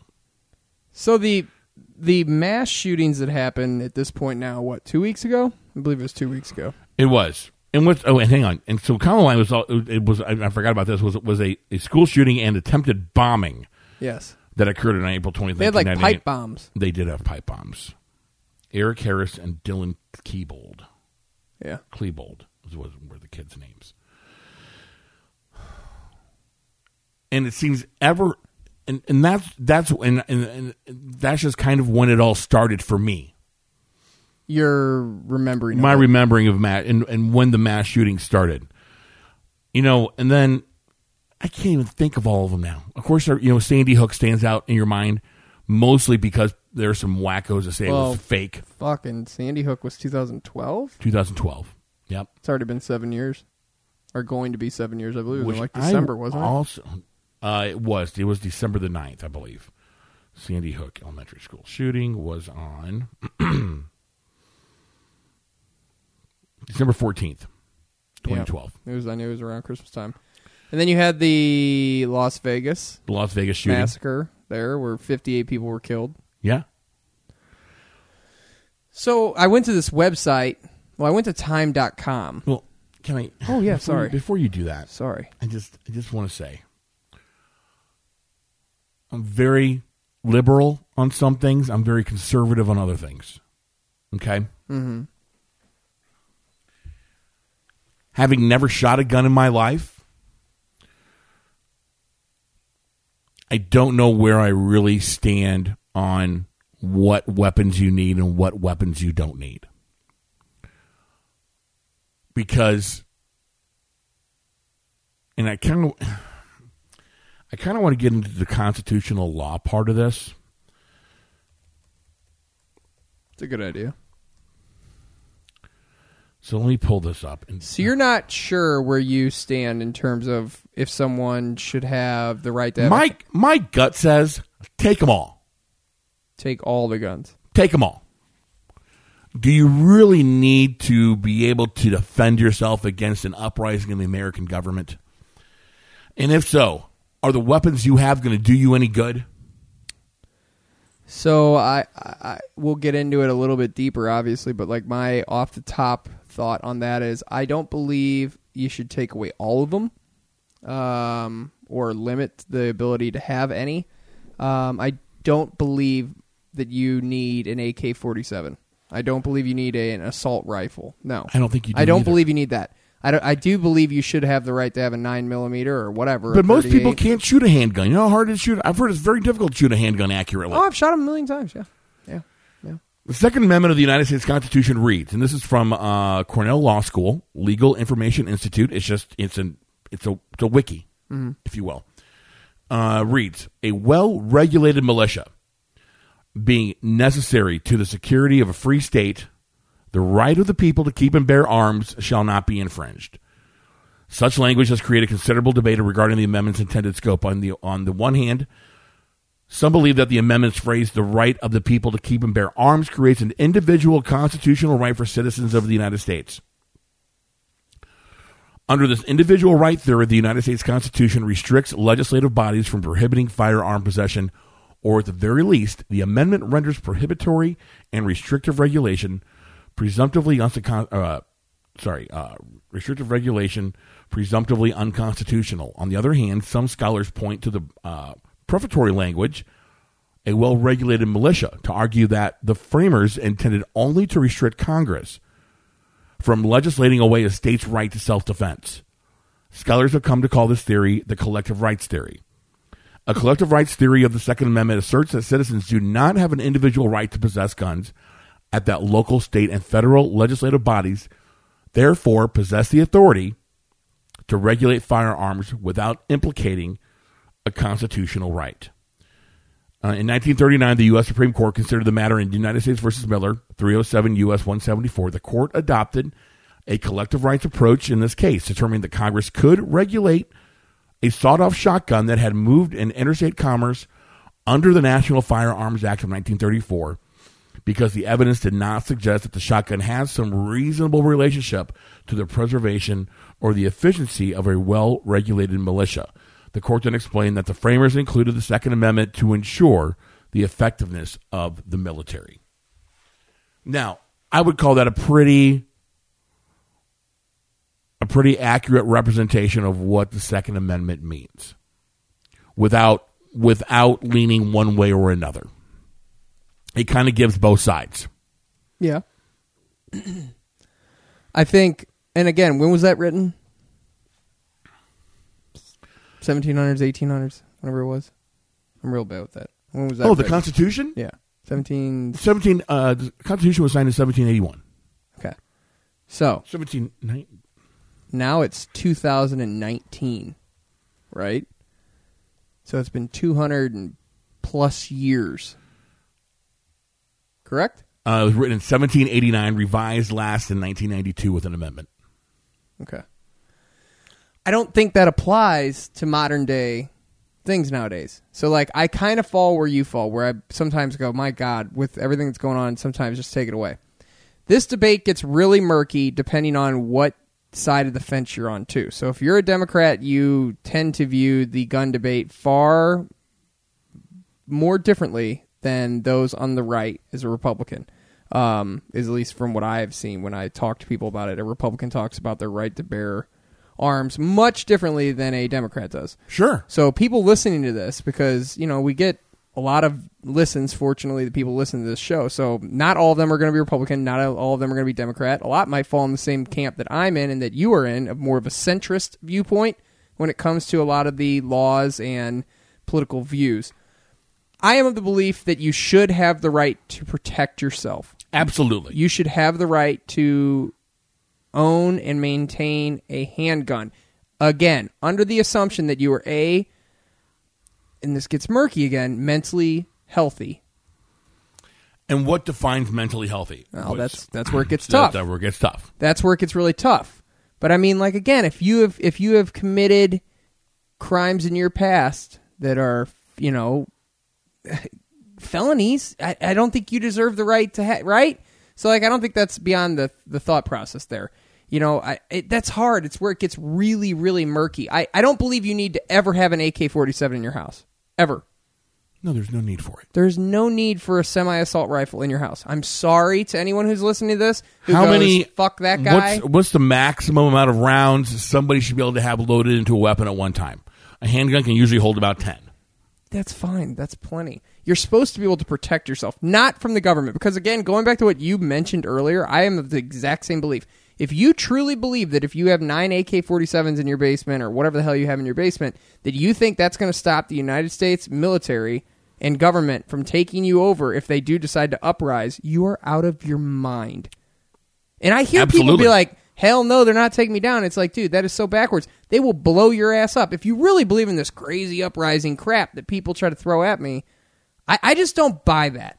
And I understand there are other things like Venezuela and things where they've done gun bans and now they've kind of come to regret it or majorly regret it in some in some cases there. I don't believe we have to worry about that here. since they have passed concealed carry laws in both, pretty much in I think in all fifty states now, uh, Illinois was, was one of the last to pass them because of Chicago. Okay.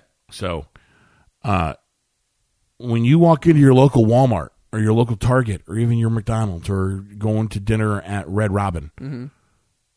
uh, the amount of people that I bet are packing heat would blow your mind. Yes. Yes. I know for a fact that when I go into bars that I'm a frequent of, that there are at least like six to ten people that have guns on them at that point. Not AK 47s, though, right? No. That's the difference. Yeah, I don't but feel they- unsafe because someone's They sitting have they there. probably have Glocks on them, right. But something it's- something along but those it's lines. not an assault rifle. It's not a automatic weapon that is, you know, I mean, like you're not going to take out 58 people with a Glock. Right. That that's my that's the problem. We're not talking about shootings. We're talking about mass shootings at this particular stage of what we're discussing. And these mass shootings happen because of these mega guns that these people have. The Clinton administration back in the 90s actually had a ban on assault weapons of those kind, and it was lifted, I believe, by the Bush administration. Clinton um, assault weapon ban. I mean, I'm just I, I continue to read about this while you're looking that up, and it's like just looking at these m- this mass shooting that happened. You're talking in 24 hours, two shootings that killed t- 31 people. 31 people were killed. 22 of them were killed in one Oh, it- shooting in a Walmart. In a It- Walmart. It just expired, is what it is. Uh, it's it's unbelievable. And you would think, and we were talking earlier too, that he just right here in Missouri, I forgot which town it was in, but an an off-duty firefighter circumvented a would-be mass shooter in a Walmart. And for what reason? Why do these people want to take people out? Well, okay. So now we're getting into the bigger issue that I always point to. let me talk about this real quick. Yeah. And this is the uh, the federal assault weapons ban, the Public Safety and Recreational Firearms Use Protection Act, or Federal Assault Weapons Ban, was a subsection of the Violent Crime Control and Law Enforcement Act of 1994, a United States federal law which included a prohibition on the manufacture for civilian use of certain semi-automatic firearms that were defined as assault weapons, as well as certain ammunition magazines that were defined as large capacity. The 10 year ban was passed by the U.S. Congress on September 13th, 1994, following a close 52 to 48 vote in the U.S. Senate and was signed into law by U.S. President Bill Clinton on the same day. The ban applied only to weapons manufactured after the date of the ban's enactment. It expired on September 13th, 2004, in accordance with, a, with its sunset provision. It's it's it's a tough thing. I don't know that laws like that actually would make sense in 2019. It might. I don't know. The problem is, is that no one. Okay, Let me, I'll finish that thought. No one has tried anything. Wait, wait, hold on. R- we'll no give one a little has more no time. one has tried to circumvent the problem effectively yet. No, and that's because there's a lot of money involved. A ton of money involved. And the logistics, there's our keyword of the day, is also tough. How would you take people's guns away? I want to I want to go back to September 11th, 2001, and some of the activities that occurred um, in the days and years past that. Um, a guy named Richard Reed was known as the shoe bomber. He was one guy, one guy who tried to get on a plane with a bomb in his shoe. Average daily amount of people flying.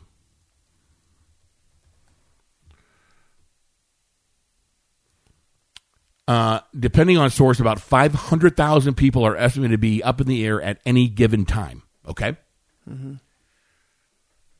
Now, uh, just for math purposes, Richard Reed. I think this was about this was around uh, uh, Christmas time as well. Yeah, it was December twenty fourth, two thousand one. Wow, like two and a half months after. 19 years with 500,000 people flying every day, we still have to take. He's the reason why We when have to you take our shoes fly, off. you take your shoes off before boarding a plane. When it comes to matters of that kind of security, they're all gun ho Right. about, pardon the pun, about Protecting the about people. Mm-hmm. protecting people.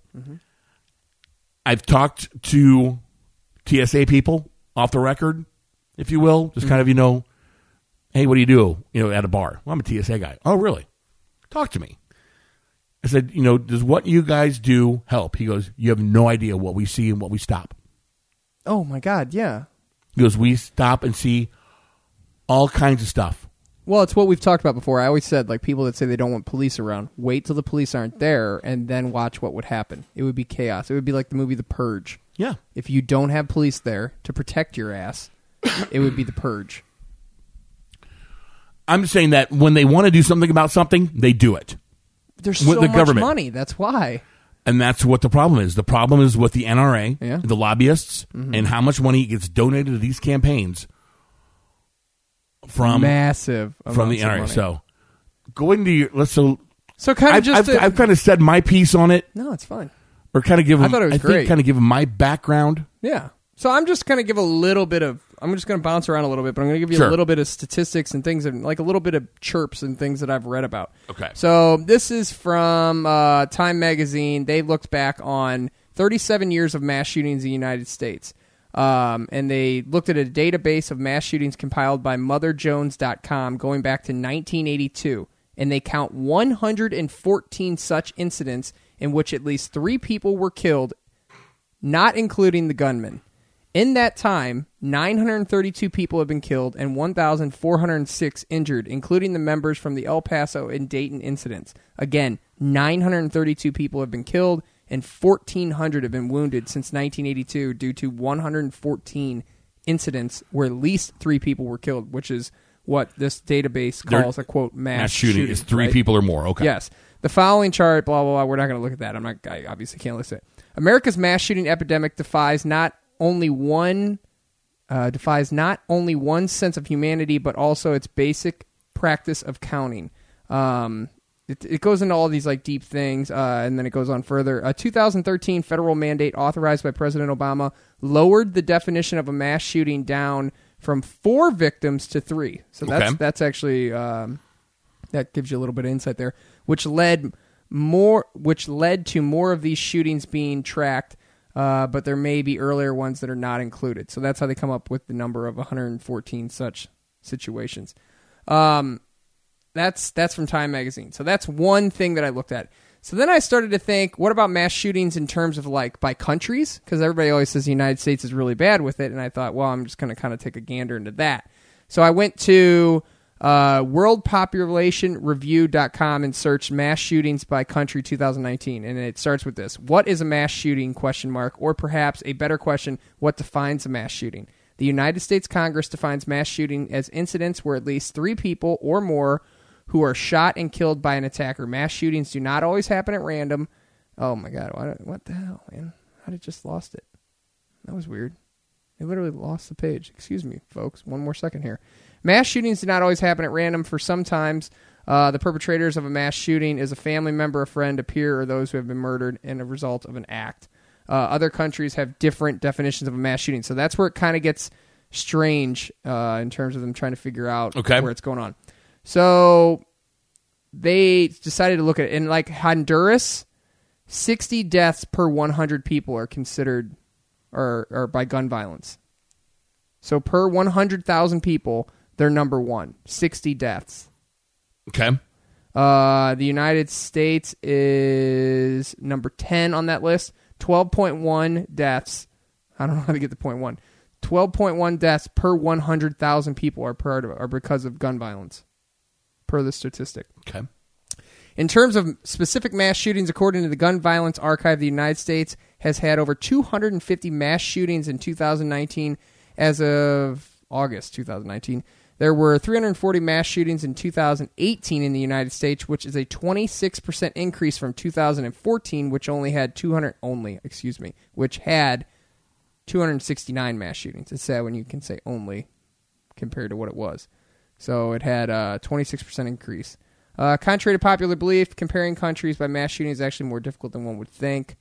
Um, man, it's just it's it's not good, man. It's not good. The numbers are are just not. They're really not good. I, I you know I'm looking at all these things, and again, it's it's it's better to look at it as in a chart, but it's just kind of give like uh, They're much context. much lower. As a Yes. matter of fact, a- and, which is the overall gist of the of, of the of the thing. I did look at it by states, which might actually, you know, make you go, huh, I didn't think about that. Like, and again, my phone is really messing up, so I really apologize. Uh, this is crazy. All right, so California between okay, ma- number of mass shootings in the United States between 1982 and 2019 this year. Uh, California has had 20 uh, mass shootings. They're number one. Number two is Florida with 11. Texas is number three with 10. Washington is number four with seven. Then Colorado with six. Pennsylvania with five. Wisconsin with four. New York with four. Illinois with four. Ohio with four. Connecticut with three. Maryland with three. Michigan with two. Kentucky with two. Georgia with two. North Carolina with two. Minnesota with two. Virginia with two. Oregon, Tennessee, South Carolina, and Nevada all with two. Massachusetts one, Louisiana one, Mississippi one, and fortunately Missouri has not. Yeah, I didn't think that Missouri had ever had one. Yeah, at least since 1982, Right. And per the statistics of three Sure. or more people, um, yeah, Well, see, and actually, in, that's not really true because I remember this happening January 7th, 2010, in St. Louis, Missouri. ABB plant shooting. An employee opened fire in the parking lot of ABB Group power plant before entering the factory. He killed three people and injured five before committing suicide. Well, that was because again because of the rules change in 2013. Remember, because it was four, so they probably missed it. Gotcha. It used to be four or more. Now it's three or more. So yeah, now per the new rules, or not the rules, but the new mandate, Yeah. uh, it would be. I, what? So the bigger question is what you asked earlier: is why are people so angry and why are they doing that? So then, what do you believe is the reason people are angry and taking out their violence on other people? They feel like they've been slighted. but why so many now? and Like I before believe you and I were- believe it goes back because it, be, it it goes back to the to the whole bullying thing. It's because and I it, it, I'm not saying that because you got bullied you're going to be a mass shooter. I'm not trying to draw the comparison right, at all. right. I just know that when when there when I had a, when I dealt with a bully at school, Hmm. it only happened at school. We didn't have Facebook or cell phones Right. Mm-hmm. or anything else to you know we were we were we were able to get away with it for you know get away from that bad person Yes. for most of the day. With with social media and the way that people make themselves accessible now, you're always available and open to it. You can always be bullied. If you had a child, uh, teenage child age, would you allow them to have a Facebook or It depends. It's a good answer. It depends on the situation. Um, I would encourage blocking. Yeah. That person's bothering. I had a I was dealing with a bully on Facebook last week As an adult. as an adult, calling me names, calling me homophobic names. I, uh, I you know what I did? Block him.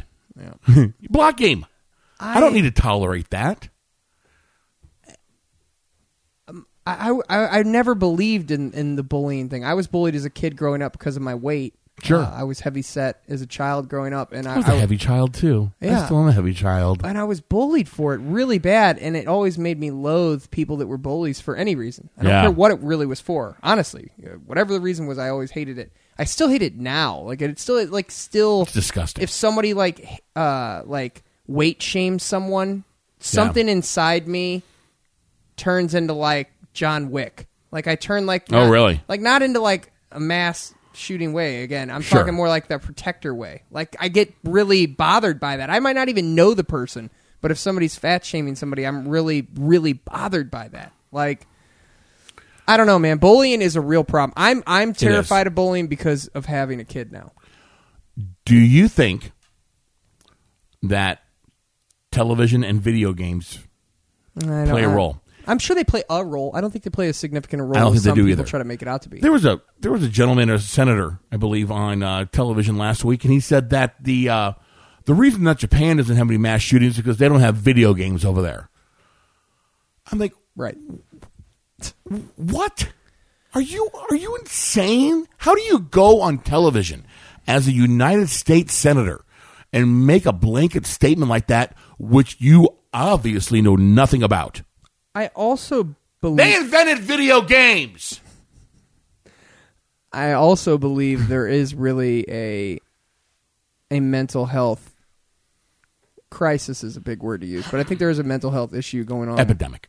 Yeah, I think there really is a problem, I, and and I and I mean it in terms of a lot of kids can get made fun of and walk away, and a lot of adults can get made fun of and walk away. A lot of kids can get slighted and walk away. A lot of adults can get slighted and walk away. How many times have you been slighted in your life? Oh my Andy? God. You haven't decided to turn around and grab an AK forty seven and do things about it.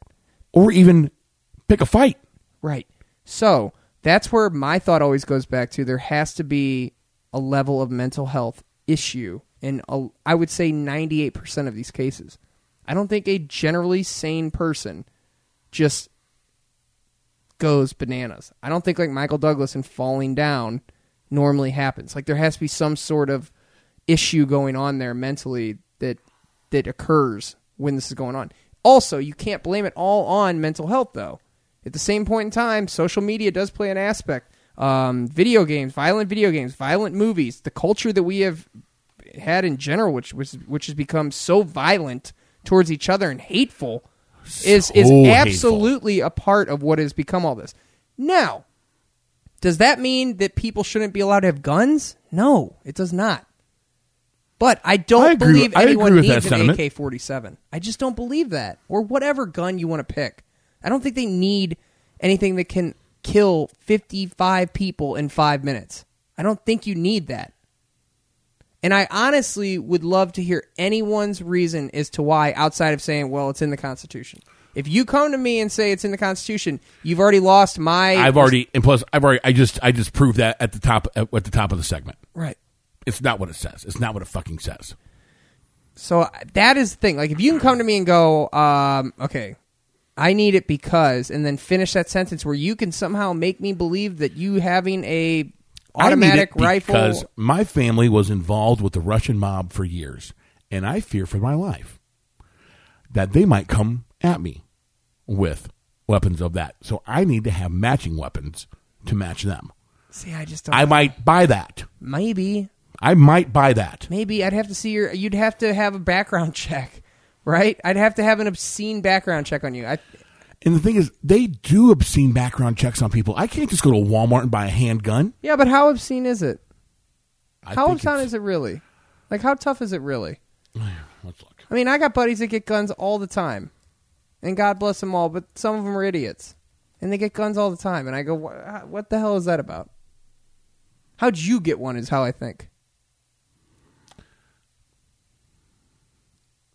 How to buy a gun in Illinois. Purchasing a firearm in Illinois can be a confusing task for first time buyers. Let such and such company take care of everything. We will walk you through the purchase process step by step. Required documents, valid FOID card, which is your, fire, your firearm owner's ID card, issued by ISP or Illinois Concealed Carry License. If you do not have a FOID card, you can apply for one here. A current driver's license. Uh, your FOID, CCL, or driver's license must have your current address on it. A permanent resident card if you are not a U.S. citizen and are a permanent resident of the United States. Uh, Federal Form 4473. Uh, waiting period. The state of Illinois requires a 72 hour waiting period for any firearm purchase. This waiting period starts when your background check is submitted to the state. So what have they really checked so far, though? You know what I'm saying? Well, I mean, they want your info. They want your Right. they, they want your SSN. They want your right. so they're they're going to do. So as long as you haven't had a felony, what's stopping you? and the thing is, it's so easy. Like, Dude, let's it- say you had a felony like- on the table, but it got expunged or whatever. Like, what's stopping it? because I have taken um, anxiety pills in the past, Right. it has shown up. If somebody asked me about it, who shouldn't have known about it because they had access to certain records Mhm. because of because of the background check that they pull with my social security number. They know they can find out. Okay. So how did these guns get in these people's hands? They're obtaining them. They're obtaining them illegally. And then okay, so like I was listening to today to the news and the Dayton shooting, they were talking about you know how the guy got the gun and the body armor. His buddy bought it for him. Yeah. H- how strict is the gun check? Why did that? Why was that? That's my thing. You don't need those type of guns on the streets. You don't. And if you truly don't believe your government, if you truly believe your government's going to overthrow you at some point, you need not live here, Pretty much. right? You That need- solves the problem. I mean, that solves the problem if too. you really think the United States government is going to become like Venezuela or some sort of like you know socialist country and take you over, then you probably not need to live here. I don't believe that. I'm of rational mind and don't believe I don't the believe government that is either. going to overthrow us. now. And you look at shows, and of course, a, a lot of this is fantasy land as well. Look at shows like The Walking Dead, and you worry about zombie. People are now worried about zombie apocalypse. They want to. They want to be able to protect themselves from from a zombie apocalypse. How full of shit could you be? Uh, people also worried now, probably a little more real, a Handmaid's Tale situation, where a where a, a small vocal minority overthrows the government and then employs their own peacekeeping forces, which aren't really peaceful at all. I just don't buy it. I just I don't buy it either because it's all la la land. Yeah, it's it's too it's too out there, man. It's the same thing that people thought. Like, remember when Trump became president and everything was going to end? Remember, we were going to go to we were, everything was going to end. There was going to we were going to get bombed. We everything was going to go bad. Have we been bombed? Has anything happened? Has any of that shit happened? Yes, mass shootings have happened, but they also happened during Obama. They happened during Bush. I don't want to hear any of that crap. I'm talking about in general. Has anything like that? We haven't been in war. We haven't any of that stuff going on. No. Stock market's never been higher. So people tend to do these over the top, you know, what if scenarios, and I, I just think it's BS. I think it's a way to justify your It is. your standing It on is. a topic. It is. You don't need them. It's just fact. It's just it's just a straight up matter of the fact that you don't need them. That It- all they do is cause problems. And again, we both agree that you can have guns. You just You don't can. need those. I was looking at these. I know mental- I said earlier that you know you could, if that for all I care, you could come, you could come in and take all the guns. Because personally, as not being a gun enthusiast, Mm-hmm. I don't care Right. how many guns you have, Right. and I'm not impressed by your gun collection. Me either. I'm not at all. I, never have been. Yeah, I'm like, I get it. Whatever. But it's just oh, not my thing. Cool, dude. Yeah. I move on. Neat. All right, let's go. Yeah. Wh- What's next? Yeah. What else can we talk about? Yeah. The fact that you are, I mean, people have that as a hobby. You know, people collect guns as a hobby and they collect, you know, like I collect pint glasses. Whatever. Right. But your pint glasses can't mow down 55 people in three minutes. Unless I, well, no, it might take a little bit longer than that if I wanted to throw the throw the heavy end at someone's head. So you asked me a question earlier about mental health. So I looked up mentalhealthamerica.net, and uh, here's some of the key findings they had. You asked if it was on the rise or if we were just kind of like making Sure, it up. yeah, So absolutely. here's just some of the stats that they have. Over 44 million American adults have a mental health condition. Since the release of the first State of Mental Health in America report in 2015, there has been a slight decrease in the number of adults who have had mental health condition from 18% to 18 well 18.1% to 18.07%. Uh, rate of youth experiencing a mental health condition continues to rise, though. So the youth are what are having the issues. That might be going with what you're bullying, Yeah. what you're talking about. Uh, the rate of youth with major depressive episode (MDE) increased 11, from 11 percent to 13 percent. Uh, there was only a 1.5 decrease in the rate of youth with E. MDE. I'm sorry. In a matter of four years, it went up two percent. hmm Yeah, Uh, data showed that That's frightening. yeah, and it also here's the more frightening thing. Data shows that 62% of youth with major depressive episodes receive no treatment. That's the stigma that you and I have talked about. That's the bigger problem with me with the mental health stuff is that people go, "Here, I put it this way with mental health. Real easy. If you had asthma, would you take an inhaler? Absolutely. If you had a heart condition, would you take a pill or whatever you need to do for your heart? Absolutely. If you have a mental health issue, why would you not take medicine? Why is there a stigma with that?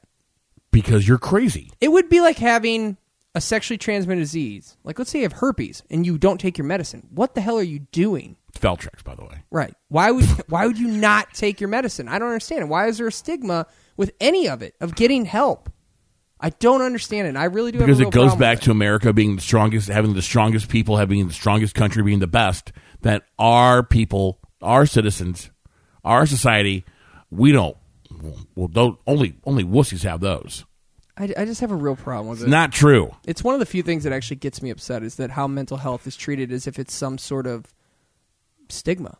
It's it's treated with this like you know rubber gloves, like oh god, this person has anxiety, or oh god, this person has uh, bipolar disorder, or some sort of itch- issue like that, and I and I don't understand it. I do not understand it. I, I mean, I grew up like that. I mean, And I- those are the- I had I had I had terrible anxiety as a kid, and I and I and I didn't know how to control my emotions. My mom would say, "You have a chemical imbalance." Well, instead of doing anything about it, she would just say, "You have a chemical imbalance," and then she'd spank me Yes, and try and beat the chemical imbalance out of me. right, and it doesn't make sense. It's not the way to handle it. No, It's not. Um, move- more things here. More Americans are insured and accessing care, which is good. We we can continue to see the effects of healthcare reform on the rate of adults who are uninsured. This year, there was a 2.5 percent reduction in the number of adults with a mental health condition who were uninsured.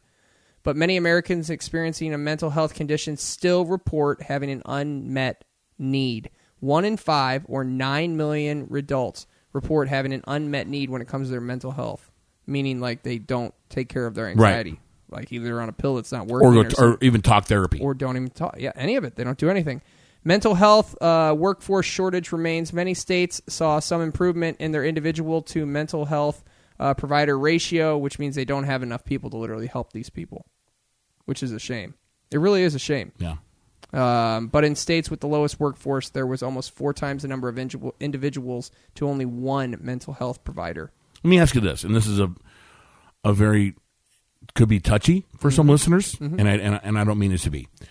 Uh, if you have a child who has been deemed needed for special education, whether they be behavior disorder or learning disorder, do you think that that, that as an adult that child should be able to own a weapon?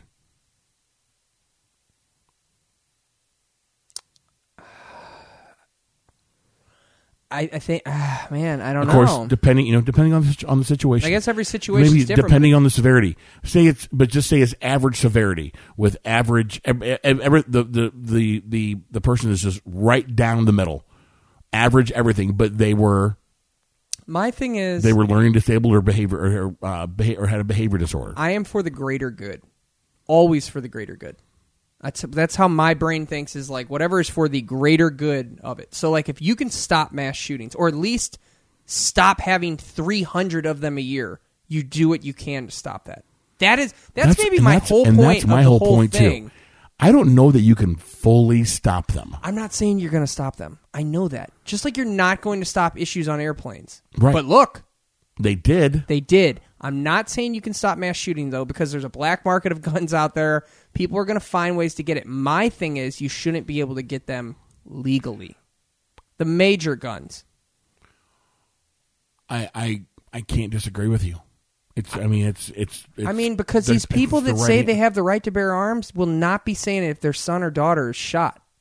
right. If their son or daughter was in Las Vegas when that shooting happened, Mm-hmm. they would not be saying that. Because whether their son or daughter was carrying or not, when he turns around to shoot at somebody with an automatic weapon, he's not going to get him. I mean, even if they can, even even if, if it's just a start where they can reduce it from three hundred to one hundred and fifty, just cut it in half. Yeah. And how many lives would you save? A ton. I don't know. I just look at it like that. I'm always for the greater good, whether that's some sort of hippie way of looking at it or not. And again, I am not against people owning guns the for overall the record. the overall premise of the conversation, at least from at least from my standpoint, and the point that I would try to make, you've got to try something. Do You've- anything at you've this point. Got to do something. I don't care what it is. My question is be when what will eventually do it? Like 9/11 is what caused airplanes to tighten up security. What is needed for them to tighten up security on guns? I don't. I don't. I don't know. I don't know. Right? Maybe you. Maybe you can't buy them at Walmart.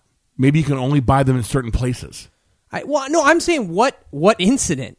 How many people Oh, will what have to incident? get shot in a mass shooting, or what public figure will have to be hurt in a mass shooting or killed in a mass shooting for them to go? Okay, now we have to do something. Like the airplanes let everything go until 9/11, and now it's like lockdown Guantanamo Bay. I'm saying when the next mass shooting happens, how bad does it have to be before they go? Okay, now we need to do something.